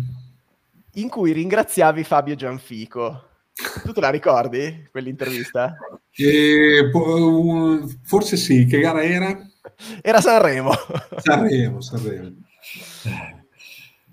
E Fabietto, per, Fabietto. Perché, perché il problema è che ti aveva spedito eh, un pacchettino con dentro dei, dei cornetti antisfiga e, e, però purtroppo non funzionarono un granché perché pronti no, via... la, prima sera, la prima round di notte non funzionarono perché partimmo con la macchina praticamente nuova, marmita nuova, c'era il catalizzatore che era murato, non ce ne eravamo accorti, non se ne erano accorti i ragazzi di Rally Art e io eh, presi quasi un minuto. Il secondo giro sulla ronda e non mi ricordo se era la stessa sera o il giorno dopo tolsi, tolsi un minuto, tolsi che tutti si dicevano ah cazzo questo qui ha tolto la flangia, sa che cazzo hanno fatto sta macchina, mentre invece c'era veramente un problema, sì, sì, un sì, problema di questo tipo qui. No, e, per, però la cosa interessante è, è, la tua intervista, cioè io ho pensato a quella, quell'intervista lì nel 2023, non c'è un pilota che viene lì e ti dice sta cosa in maniera proprio tranquilla, quindi bellissimo. Ma guarda, io eh, purtroppo ho, de- ho, dei ricordi su queste cose legati alla fortuna, alla sfiga, e a tentare di, di parare il colpo in caso che le cose non vadano bene. E ti posso dire che ti, vi, vi, racconto questa, tanto se non sforiamo, se non abbiamo problemi di tempo, Ma sì. è simpatica perché eh, allora, nel 96 96, sì, faccio, faccio, faccio, faccio la prima gara, il ciocco e vinco. La seconda gara è mille miglia e mi infrango contro un muro a Marmentino discutendo con Billy prima di, di, fare sta destra di quarta invece che di seconda, che secondo me sta macchina non andava, era di sera, con le luci, era un sacco di tempo che non correvo di sera, quindi mi si era appiattito tutto, mi sembrava di non andare avanti ed ero lì che spugnettavo questo bang e invece eh, dopo il bivio di Marmentino in paese, quando ci si arrivava, c'era un collegamento con una pro che arrivava da sinistra e c'era una destra due con, con un muro in pietra, io ci sono entrato di quarta invece che di seconda e col cofano alto piegato così tentavo ancora di dargli motivo ovviamente e Billy fa benissimo dove cazzo pensi di andare? E, quindi un danno inenarrabile. E, provando in quella gara lì avevamo tirato indietro una ruota della, del muletto per evitare uno che veniva su mi sono spostato sulla destra ho agganciato col cerchio un, un sasso piegato montante anche lì ad fermi sulla prova di cavallinofobia che è un, è un modello dove ci passa una macchina. Morale, andiamo a fare il, il eh, Corsica, Rally di Corsica, Tour de Corse, e all'allora proprietario della RT che mi faceva correre, Paolo, col fratello Alessandro, mi disse se fai un danno, un graffio al muletto, non corri, non corri, non corri più. Allora, perché ho e ne avevo fatte di cotte di crude eh, prima di quella gara lì. Allora, adesso dico una cosa non si poteva fare, or- mi organizzo, vado giù con un mio amico che mi fa da apripista con la radio, ma per essere sicuro di non avere problemi, cioè lui davanti con un appunto GT, Poi c'ho eh, Richelmi, no Richelmi, scusami, Burri, Oliver Burri, che va affittato la macchina davanti a me e io sono il terzo. Ho detto, cazzo, più sicuro di così. E allora Mauro Billi, che era il mio ricognitore, mi fa super macchina, super macchina, super macchina vuol dire che stiamo superando una macchina. Oliver Burri uguale, arrivo io, c'è una destra, eh, una sorta di montagna a destra e, e vuota a sinistra col guardrai una destra che aveva dentro sto canyon con, un, con una sinistra 2, questo qua che loro avevano superato e aveva una polo familiare blu, me lo ricordo come se fosse oggi pomeriggio. Io entro in sta destra, convinto che lui stesse andando, quindi non sono cacciato dentro forte, però sono entrato dentro i 60 all'ora. Questo stava facendo retromarcia in mezzo alla strada per correggere la nota, girato indietro così, e io ho visto la sua faccia girata indietro e io arrivavo con la Legacy ti dico solo che la, la Polo è esplosa, è esplosa, sono esplosi tutti i vetri, loro stesi indietro e io l'ho preso col, col puntone davanti perché non potevo, non potevo cacciarmi giù la, a sinistra contro il perché c'è il vuoto e praticamente avevo demolito, non avevo demolito, però avevo fatto paraurti, faro, cofano, ho detto cazzo, adesso non corro. E ho detto ma porca troia, ma è mai possibile questa cosa qui? Vabbè, e mi dicono di tutto, partiamo per la gara, prima prova buco e perdo tre minuti, alla fine facciamo, non mi ricordo, sesti, sesti assoluti o, settimi, o ottavi assoluti, dove settimi, c'era, settimi. Sì, dove c'era delle cure e l'altro Panizzi con i Peugeot ufficiali e mi sembra che ci fossero le Megane, non so se erano già le Citroen, e a me me lo menavano, mi dicevano cazzo ti stanno davanti questi con due ruote motrici, strozzi, e a parte che è la prima volta che andavo in Corsica. Niente, per finire il discorso degli aneddoti legati alla sfiga, ripartiamo per venire a casa, prendiamo il traghetto e sta nave, ci sarà stato in mare Forza 7, no? Sono lì nella cabina che non so come facevamo a stare stesi e il mio, il mio ricognitore Mauro Bini mi fa guarda, prima di partire sono andato da uno stregone a Ravenna e mi ha dato del sale che te l'ho messo in macchina nella, con un sacchettino nascosto sotto. Allora non è contato un cazzo questo stregone. mi ha detto che la cosa, la, la cosa, difficile sarebbe stato tornare a casa. Ho detto, affondiamo. Ho detto, con questa affondiamo. Te lo giuro sui miei figli. Mentre eravamo lì che con la nave Mare Forza 7 che rischiavamo, non sapevamo se, se affondavamo meno, mi fa guarda, mi ha detto che la cosa peggiore era quando tornavamo a casa. Detto, cazzo, se me lo dicevi prima partivo un po' più tranquillo, magari bucavamo sulla prima, non bucavamo.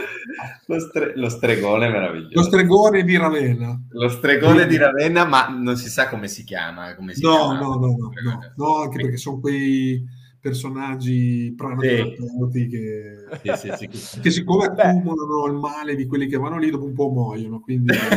ricchi. Muoiono ricchi però. Sì, sì, sì, Beh, però poi sei andato a fare il mille laghi cioè non è, non è cioè sei tornato a casa e sei andato a fare una gara della scusate, scusate, scusate un secondo. Cioè Navarra ha fatto il Tour de Corse e scusami Andrea io sono stato in vacanza quest'estate in Corsica e ci sono delle strade vabbè incredibili cioè tu hai fatto il Tour de Corse e il Mille Laghi con la Subaru Gruppo A, cioè... Sì, ma poi abbiamo fatto Nuova Zelanda, Australia con uh, la Toyota Gruppo N. Sì. La gara più bella in assoluto, Nuova Zelanda su terra, numero uno al mondo, più di mille sì. anni, qualsiasi altra cosa. Sì, sì. Eh, è solo un problema che sia dall'altra parte del mondo, perché sennò sarebbe... Cioè, bisognerebbe andarci di corsa, ma... Eh... Quindi, quando tu mi hai detto, mi hai ricordato i corni di Gianfico che mi ha mandato su, e puoi immaginare cosa pensavo io dei corni dopo quello che mi era successo, capito? Sì, sì. Ah, bellissimo. Però a ben accetti, a parte che è un grandissimo amico Fabio, però quando uno pensa che la sfiga sta, ti sta succhiando la scia, se c'è qualcosa da, da, fermarla va sempre bene. Poi non è che mi fisso su queste cose, però sì. se c'è il gatto nero mi fermo, aspetto che passi un altro. A proposito ecco, di questo, ecco. non so se hai visto Damiano il commento di, di, Luca Cantamessa che ti chiede, ti chiede, Mandingo, e aspetta, anche di questo aspetta, dovremmo aspetta. parlare. anche di questo. Mandingo. Beh, questa dopo l'altra. No, no, diciamo che questa cosa qui non si può parlare qui, quindi... Ah, non, non si può dire. Allora andiamo all'altro intanto. Aspetta, no, l'altro me lo sono perso. Dov'è è l'ultimo prima? commento. Mandingo, parlaci di un'altra tua grande passione, il volo. Il volo, il volo, il volo è, è, non è una passione, eh, anche se, ripeto, sono andato, eh, sono andato nel 95, abbiamo fatto Nuova Zelanda, Australia, eh, dove peraltro anche lì con Billy Casazza, che è il più grande navigatore e amico. Lo salutiamo chiaramente. Lo salutiamo. Che salutiamo e, e che invitiamo anche a venire qua, perché secondo eh. me sì, adesso lui è peggio di me con la tecnologia, con i social, quindi bisognerà che sia accompagnato da qualcuno, se no non, al massimo ti risponde al telefono. Però, però grandissimo Billy, quando, partiamo, quando partimmo per eh, la Nuova Zelanda, e avevamo a Roma, prendiamo, prendiamo l'aereo e gli faccio, Billy, vai te vicino al, al finestrino fa perché hai paura? Ho detto no, no, perché dai, non è mai, è un pezzo che non voli e, e, mi fa piacere che vedi fuori. In realtà io avevo paura e volevo stare, volevo stare nel corridoio. Detto questo, purtroppo ho avuto un paio di, non brutte esperienze, però brutte sensazioni nel 2001, tornando, la più brutta, tornando dal Mille Laghi, che ero andato a vedere con mia moglie Paolo Trico che mi faceva correre con l'appunto quando vincemmo il trofeo. E perché l'anno dopo in teoria avevamo dei contatti con Fiat che con i soldi del premio volevano farmi fare il campionato del mondo con i miei soldi e, e lì con due ruote motrici poi dopo lì per fortuna eh, continuai, riniziai a correre con Zambelli con la Subaru. Tornando, eh, facciamo, vabbè, facciamo i, vaschi, i vaschi e le Essiki con quelle zanzare a elica che hanno loro, gli Antonov lì, quelle cose proprio improbabili. E saliamo su motore a reazione, sulle reazioni facciamo Helsinki Stoccolma, Stoccolma tirano la tendina della business e fanno il pieno e partiamo. Nel momento in cui stacchiamo le ruote da terra e dalle bocchette io mi, mi giostravo tutte le, mi direzionavo verso di me tutte le bocchette dell'aria, anche quelle degli altri, incomincia a uscire il fumo nero come se dai fuoco a un giornale. Ed era venuto giù a Parigi il Concorde tipo tre mesi prima. E nell'aereo c'era Tabato, Arrancati, metà della gente dei rally.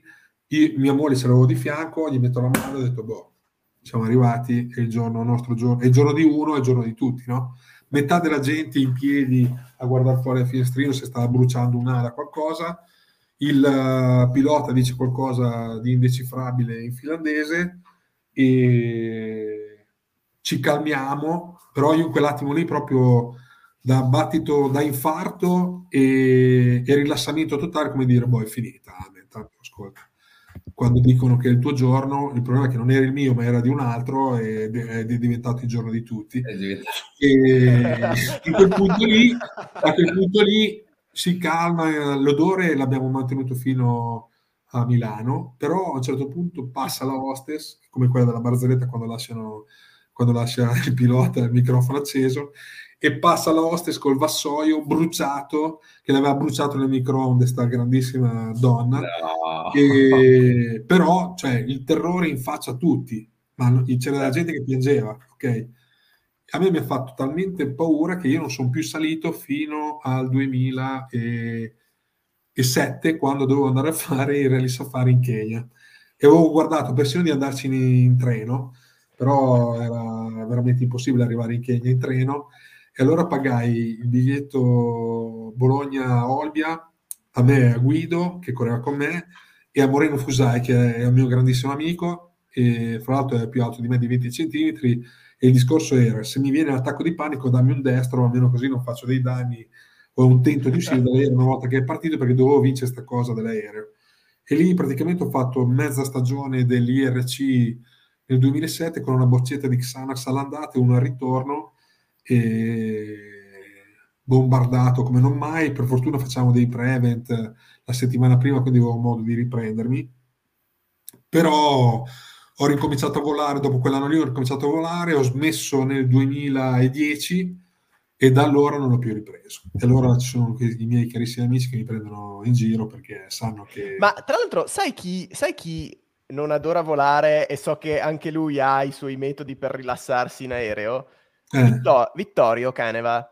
Lui dice che ogni volta che sale in aereo anche lui non è contento di, di stare lì, allora si, si, dà una calmata. Guarda, io avevo anche mia moglie di fianco che in certi momenti dici magari la butti sulla femmina e invece non, la testa proprio si scollega e io eh, vado no, proprio certo.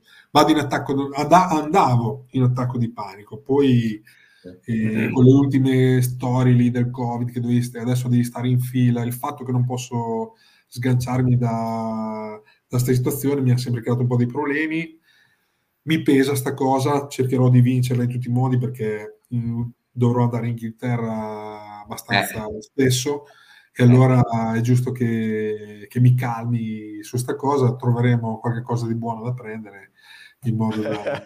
Devi andare a prendere la P25 Andrea in Inghilterra. Eh, lo so, ma vedi che ci sono già andato, eh. sono andato a, a dargli la prima tranche, sono andato su in macchina, abbiamo fatto Calais e siamo andati su. Tra l'altro è stato bellissimo perché siamo riusciti a toccare tre autodromi e a passare a vedere una prova speciale del rally di Ypres, che era nel periodo che c'era il rally di Ypres. Ma dai con Dario Desposito, con Dario Desposito che dalla service room lì di Sanremo dove fa per Talk Sport mi diede le coordinate e dicendo che eravamo i ricognitori della Skoda siamo arrivati in prova praticamente abbiamo guardato i primi fino a Mikes e poi siamo andati via e, Top.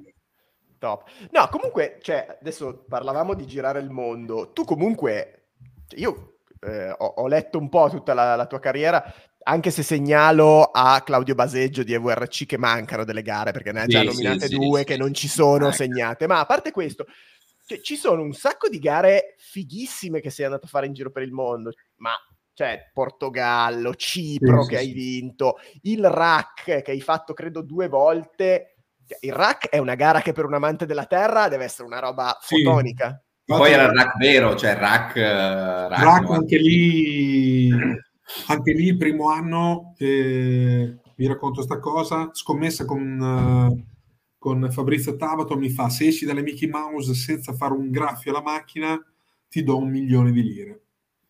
Ci diamo la mano, se invece facevo un graffio le devo dare a lui.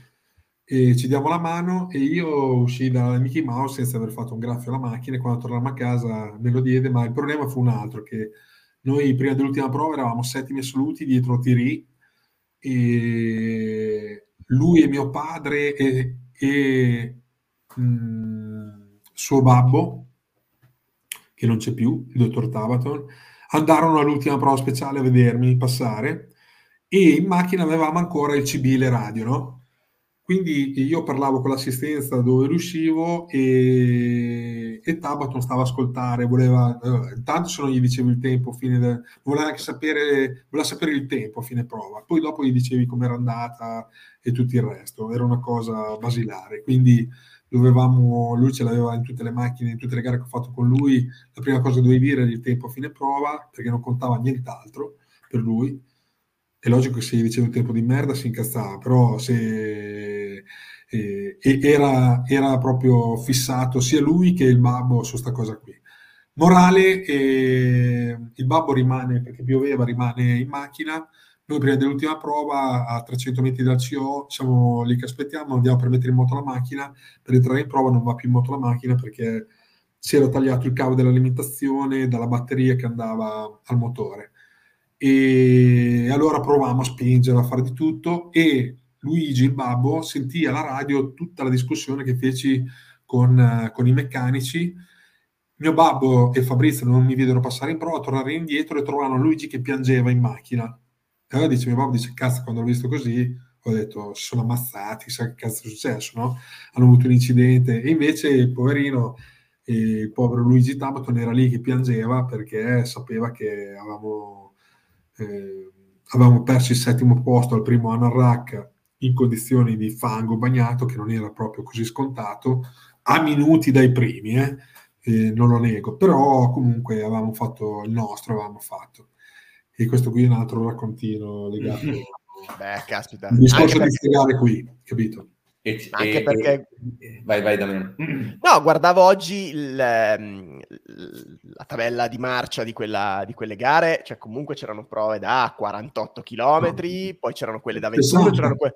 Eh, cioè, Era la Kilder Forest che era a 59 km, tra l'altro vi dico questa, Colin in quella prova lì bucò, si fermò a cambiare la gomma e mi diede ancora, mi sembra, 10 secondi, per farti capire. E bucando comunque eh, ne prese 20 o non tantissimi da Carlos, che poi si giocarono la gara, l'ultima tappa quando Carlos si infilò giù in retromarcia, no, giù col muso nella riva.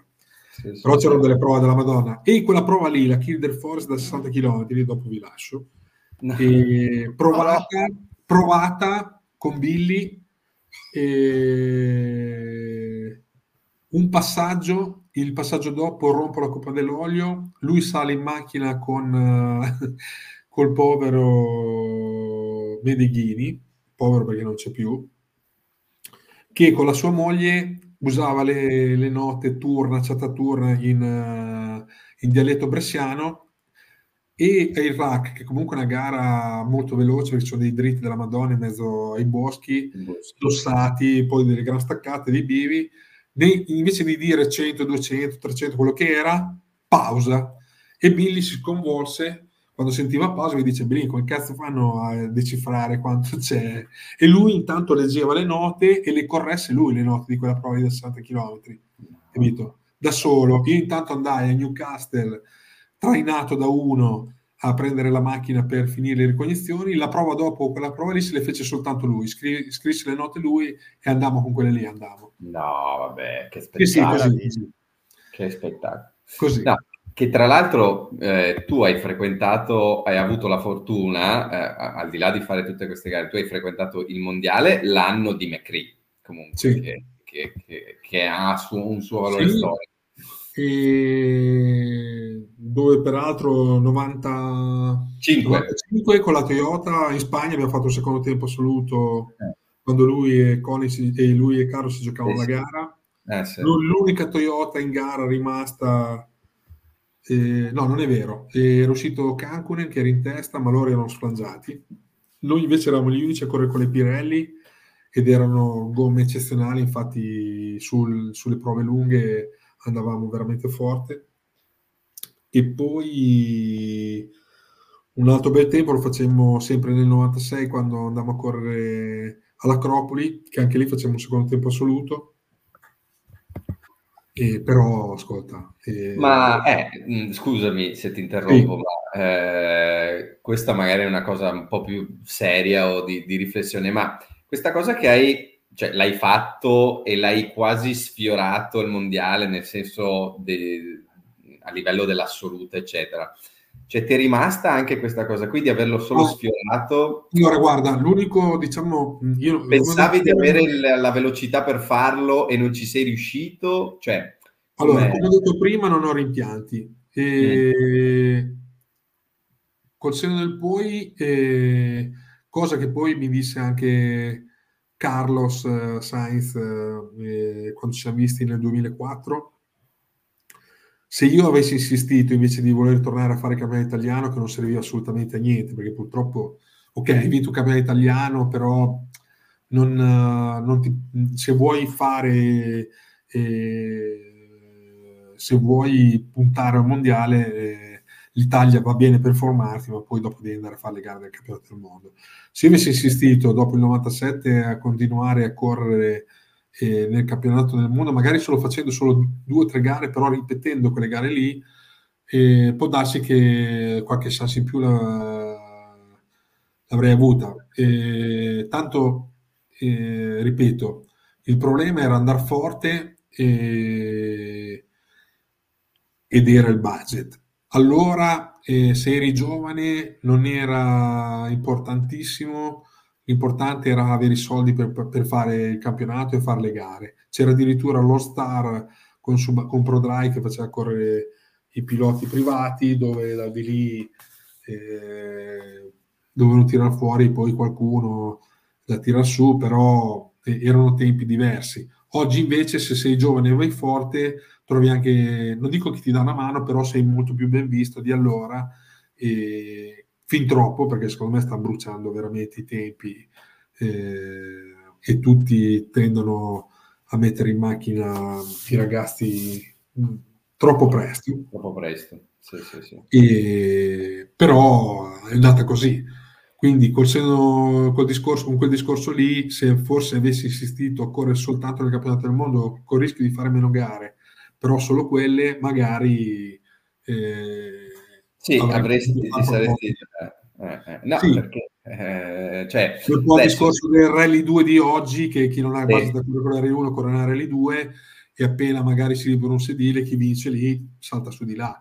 Certo, certo, certo. Infatti, perché allora noi ne abbiamo avuti tantissimi di ospiti, eccetera, però è evidente che eh, tu a livello di velocità cioè, eri un pilota puro alla Colin, diciamo, cioè, e, non, e, non, è piaggeria, è proprio, no, cioè, tu eri generoso. Colin, lascia stare, non confondiamo. No, però cose. un pilota generoso che andava forte, che andava molto forte e, e che avrebbe potuto, che però non, non non è mai andato oltre a livello di immagine rispetto a quello che andava a livello di tempi. Cioè, non so come devo... Allora, guarda, eh, ti, ti, racconto questo per spiegarti. Eh... Cioè, rispetto, scusa, hai, cioè, hai, un nome, hai lasciato un nome, però rispetto a quello che poteva essere il potenziale, secondo me, di Navarra a livello internazionale, eh, sei magari meno riconosciuto di altri, forse. Questo non, non, non so se, se è una mia impressione. Allora, l'anno del 95, dopo il Catalogna, eh, incrociai Ove Anderson con Fabrizio fuori dall'hotel, che lui era devastato dal fatto che sapeva che li avrebbero squalificati, e mi disse well done, eh, come dire ben fatto, eh, però la cosa finì lì, capito? Perché io sapevo che era una strada finita, purtroppo, eh, anche perché avevamo capito che stava succedendo qualcosa di strano, non a quel livello lì, però che sarebbe successo qualcosa perché c'era un via vai eh, strano eh, alle Ore de Mar.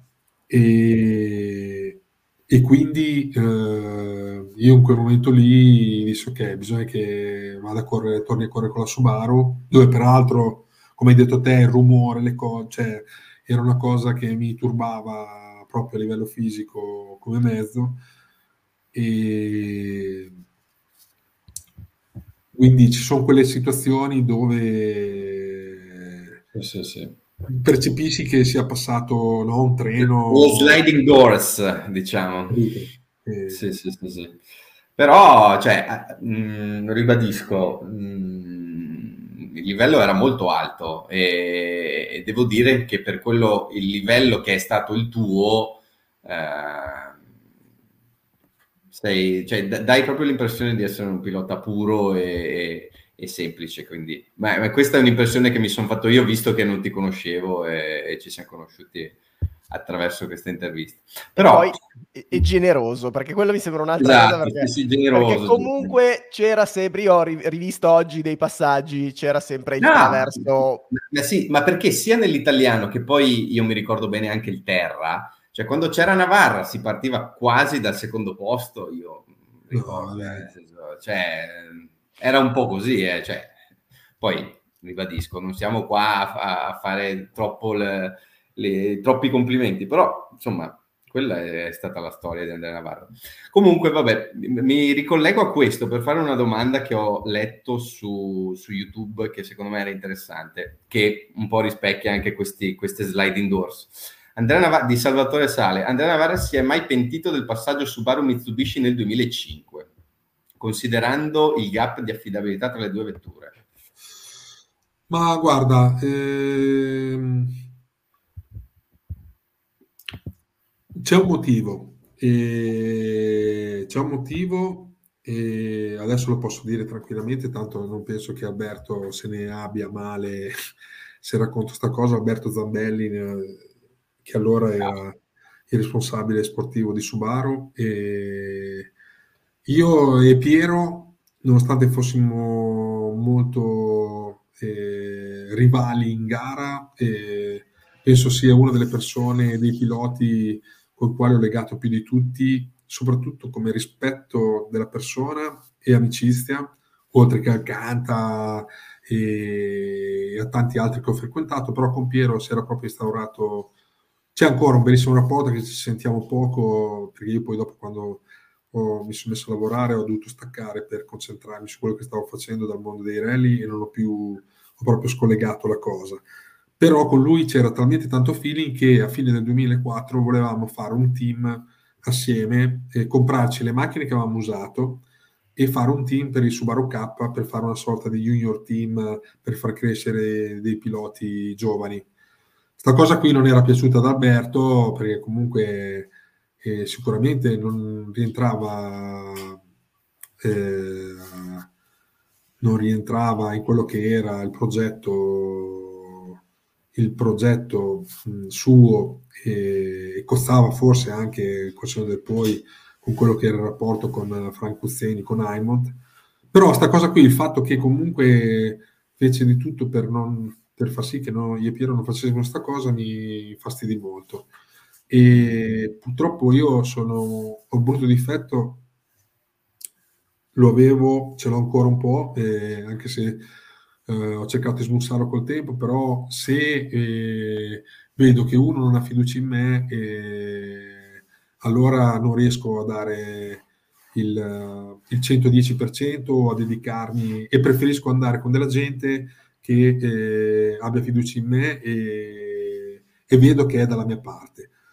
Con questo eh, in Mitsubishi eh, avevo avuto, eh, conoscevo tutti perché la mia scuderia, che era la scuderia Rubicone, correva con Mitsubishi e, e, quindi parlare con Mario Stagni, eh, Bruno Del Pianto che era un po' l'operativo di Rally Art Italy Plinio Vagnini l'avrò visto qualche volta come anche l'altro socio adesso mi, non mi viene in mente il nome che ha la carrozzeria su eh, che faceva correre gli Iveco nella, nella, Dakar, adesso non mi viene il nome, comunque detto questo, trovai una, anche solo andandoci a parlare così, trovai un ambiente che avevano voglia di dimostrare, di vincere questo campionato italiano, di, eh, era una cosa che gli mancava, ci tenevano eh, particolarmente e anche se eravamo in uno scantinato sotto la concessionaria Autotorino eh, a Seregno, e, però sta cosa mi affascinò proprio da, sotto l'aspetto umano. E Alberto, secondo me, mi ha fatto un torto perché io volevo addirittura investire sul marchio e sta cosa invece non era, non era ben vista. C'era il progetto Uomini Blu, doveva fare correre eh, anche lo junior team suo con. Eh, con Perego, Colombini, non mi ricordo quanti hanno corso, poi dopo l'anno dopo avevano fatto... Scessere. Quindi sta cosa io l'ho presa un po' di petto come, eh, come la discussione che ebbi con Tabaton eh, quando vinsi il Motorshow nel 95, che si incazzò perché nella macchina c'era Viapol che era il mio sponsor e non c'era esso e lì da sta discussione che non aveva senso, però lui era uno sfogo perché eh, aveva capito che comunque la cosa aveva avuto una grande immagine e lui non era riuscito a, a onorare o comunque a vendersela col discorso di esso. E quella, quella litigata che fece mi portò poi dopo ad andare a correre con Subaru. E io sotto l'aspetto tecnico abbiamo avuto la, l'unica sfortuna che abbiamo avuto che la Mitsubishi Evo, la MR era una macchina che andava col cambio 6 marce e quindi in teoria doveva essere un plus. Nella realtà abbiamo avuto un sacco di problemi e, e ci ha fatto di fatto perdere i campionati, i problemi che abbiamo avuto. Mm. abbiamo vinto il Marche, però i piloti ce lo siamo persi per la rottura.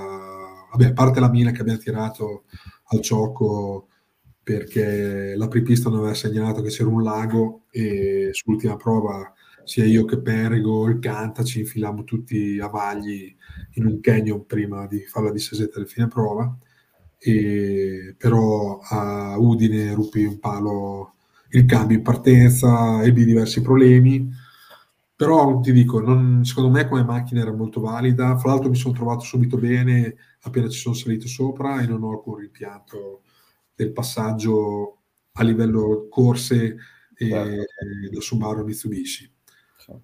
Poi è logico che quando le cose ti girano bene devi avere anche fortuna e se non mi fossero, se non mi fossero, se non mi fossero capitate tante cose in certi momenti magari eh, avrei continuato, avrei avuto dei risultati diversi, però con questo non voglio dire che, che non ero stato contento della scelta che avevo fatto. Certo. Beh.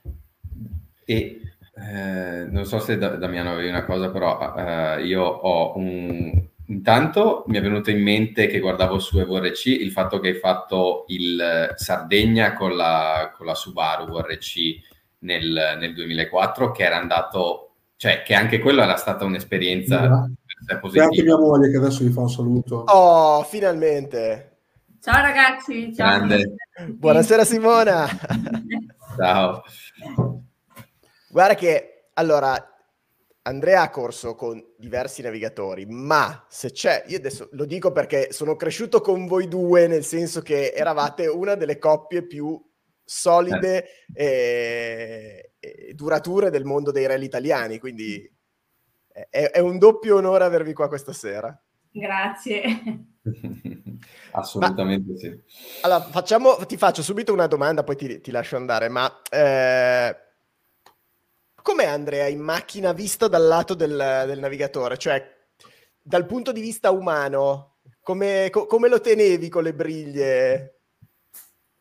Allora, Andrea in macchina, venendo dai, dai trascorsi degli anni prima di Paolo, eh, mi sembrava uno, non mi sembra, era uno super tranquillo che si faceva anche poco, cioè facevi due passaggi su San Bartolomeo, Nerbisci, no? dopo due passaggi diceva va bene via, basta, si può anche andare via. Dicevo, come si può andare via se due passaggi soli? in memoria di quello che facevo prima. Sì, io li avevo fatti prima no? con le 1, quindi non avevo Però, però vabbè. Ma perché, scusami, no, scusami, ma perché Paolo Andreucci prova tanto? No. Provava tanto? Quando ci correvo io sì, poi le cose magari sono cambiate. No, non sono cambiate, dicono che non siano cambiate poi. A, que- a, quell'epoca ci si stava parecchio in macchina, quindi... Ha visto quello che sta facendo, ha ragione lui. No, no, infatti, infatti, no.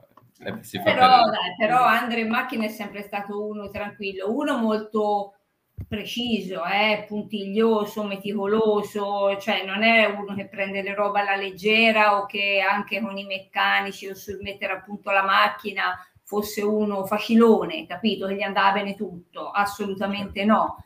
Però, però uno conscio delle sue capacità, delle sue potenzialità e, si rendeva conto quando una roba andava bene, basta, si poteva andare via perché era poco. Non era maniacale la cosa, no, diciamo. No. eh, che, che, non è poco, eh? Che non è eh, poco. Beh, avete, avete, Adesso ho un vuoto di memoria. Il, l'anno della Escort l'avete vissuto insieme? È il primo anno che abbiamo corso assieme. Sì. 99. È stata un'annata di fuoco, direi. Sì, decisamente. decisamente. Chiaro che gli anni successivi a venire ci siamo divertiti di più, sono stati eh, anche esatto. più, insomma, più benevoli a livello anche di risultati e di ricordi positivi. No? Eh, eh, chiaro che gli anni eh, del, della Subaru, almeno per me, eh, insomma, ce l'ho nel cuore perché vabbè, il rombo di quella macchina tutte le volte che la metti in moto, anche oggi quando sento il rumore della, della Subaru, eh, mi riporta sempre lì indietro e ti viene da ridere, no? Anche se sì, sei sì, da solo, certo. perché pensi a tante cose belle che, che, abbiamo passato, al di là dei ragazzi, della squadra, anche se ti dico la verità, abbiamo avuto la fortuna di correre con macchine diverse, quindi con meccanici diversi, squadre diverse, però insomma eh, i ragazzi delle squadre eh, sono sempre delle persone eccezionali perché sono persone che hanno una passione, una voglia di fare infinita, sono sempre lì al tuo servizio, sono sempre lì ad ascoltarti, a cercare di aiutarti quando è caldo, quando è freddo, quando è brutto, quando... sono sempre lì. Quindi ti dico la verità, ok, ragazzi della Subaru sono stati anni fantastici, ma eh, lo stesso con, con, quelli delle altre squadre, devo dire la verità, che comunque la passione che hanno le persone che orbitano intorno al discorso rally è una cosa che se non ci sei dentro non la capisci. No, no, è, vero, è, vero, è, vero, è vero. No, comunque, guarda, Giacomo, io vedo che comunque insieme a noi questa sera ci sono due persone che hanno ancora una voglia matta di fare i rally, cioè è una roba incredibile. Sì. Uno, pensa, uno pensa, beh, dopo tanti anni comunque si saranno tolti la voglia, hanno, magari hanno anche smesso perché basta così, e invece no, e comunque no, no, invece no. Allora, eh, se sono no, sincero, io allora la Simo non ha più voluto correre eh, dopo, vabbè, non, non, ha più avuto voglia di correre, è salita nel 2011 quando ho fatto l'ultima gara con la Mini.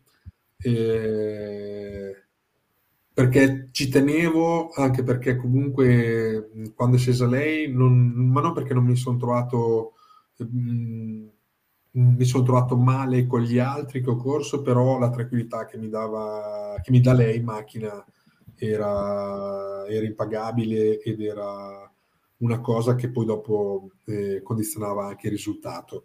E, e, quindi sapevo che bene o male il discorso della Mini poteva essere una parentesi e l'ultima gara l'ho fatta con lei, dopo mi ha detto guarda, bello, abbiamo vinto tutto, però preferisco tornare a casa che stare con mia figlia che non ne ho proprio una gran voglia. Io, e io è già da un paio d'anni che sto dicendo, cazzo, queste macchine, queste VRC2, lì, le Rally 2, mi piacerebbe farci un giro, non una gara, però tipo affittarla tipo una strada di terra, smanettare un giorno e per togliermi un attimino di ruggine e capire come si è evoluto, anche perché sulla carta e in pratica vanno più forti delle VRC che avevo usato io e a me sono sempre piaciute le macchine col turbo che comunque col gas eh, erano quasi da gestire, non come un Super 2000 che dovevi essere sempre appuntato, e è un altro modo di guidare. E...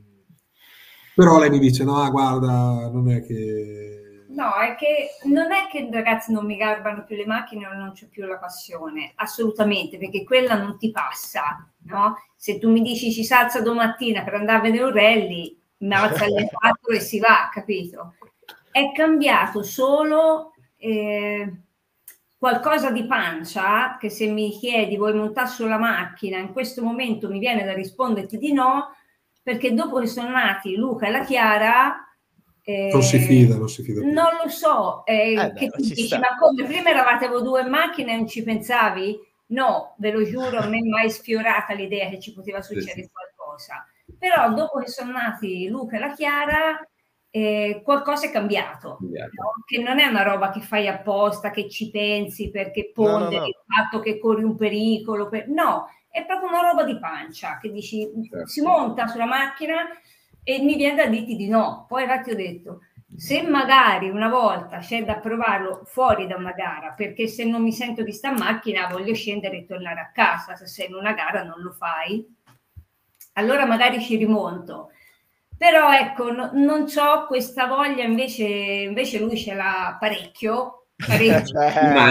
Poi da, da questa parte che ha cominciato questo progetto nuovo e quindi comunque ok che sono macchine stradali, però però Vabbè, il è fuoco parlando... è stato ravvivato, il fuoco è stato no. ravvivato. Sì, perché sto dimagrendo, allora l'obiettivo di rientrarsi ah, okay. è... ah, cioè... eh, eh. ma, lui, ma, lui, ha una gran voglia di andare a fare due traversi sulla neve, capito? O, sul, o sulla terra. Eh, perché vabbè, Andrea, ma... lì è il suo ambiente naturale, eh, quindi ha una gran voglia di avere una macchina che non abbia della gran tecnologia, ma che abbia un sacco di avalli, capito? Quattro motrici, un differenziale. Ecco. Ma, Andrea, ma parliamone, cioè, quando vuoi cioè, ci troviamo, andiamo a fare un giro sulla neve. Volentieri, volentieri. No, guarda, eh, noi mh, tra le, co- tra le altre cose, eh, sono sei anni che stiamo tentando di farci una casa in Sardegna, ad Arzachena, sulla prima prova speciale del Re di Costa Smeralda.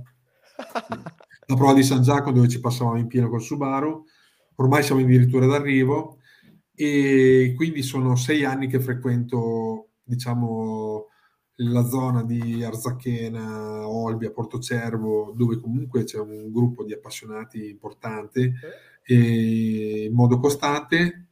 E ho scoperto soltanto un mese fa, che infatti mi sono incazzato perché gli ho detto ragazzi ma non mi dite una cosa del genere, che in Sardegna c'è un campionato che le chiamano Gincane, dove praticamente corri con qualsiasi cosa, o due o quattro ruote motrici, o i ragni con il motore Kawasaki, Suzuki, quello che vuoi, e organizzano con un grader la pista che è, deve essere più lunga di un chilometro, quindi va da uno a due chilometri, paghi 50 euro iscrizione, fai un giro di prova e due cronometrati. Poi chi fa il miglior tempo vince, ti danno una, un premio in denaro che oltre a pagarsi le spese, quello che rimane lo dividono per i primi cinque, però questi qui corrono tutte le domeniche. Allora dico, cazzo, sono sei anni che vengono, non mi dite neanche che c'è questa cosa qui. Allora, eh, se andate a vederlo a, vicino a Padru, e dove c'erano, ci sono state 200 persone, e sono andato lì alle 4 del pomeriggio perché l'impresario edile eh, Salvatore, quello che mi sta facendo la casa, che corre anche lui, eh, aveva, gli era rimasta la 1 con il quale forse devo fare un giro anch'io, in seconda già dalla mattina alle 11. Allora ce la siamo presi con calma siamo andati là alle 4 del pomeriggio. Alle 4 del pomeriggio c'era ancora la tenda dove facevano le salsicce, primi con salsicce, e il camion, quella birra che spinavano la birra, solo quella da bere, e ci saranno state 200 persone, capito? E... Ma vanno con qualunque vanno roba, con qualunque eh. roba. c'era macchine Quindi... senza il vetro davanti, sì, sì. Cioè, niente tuta, niente... Uno con la scritta nulla, rovesciata, se, mi, se leggi dammi una mano perché vuol dire che sono cappottato, cose, cose così.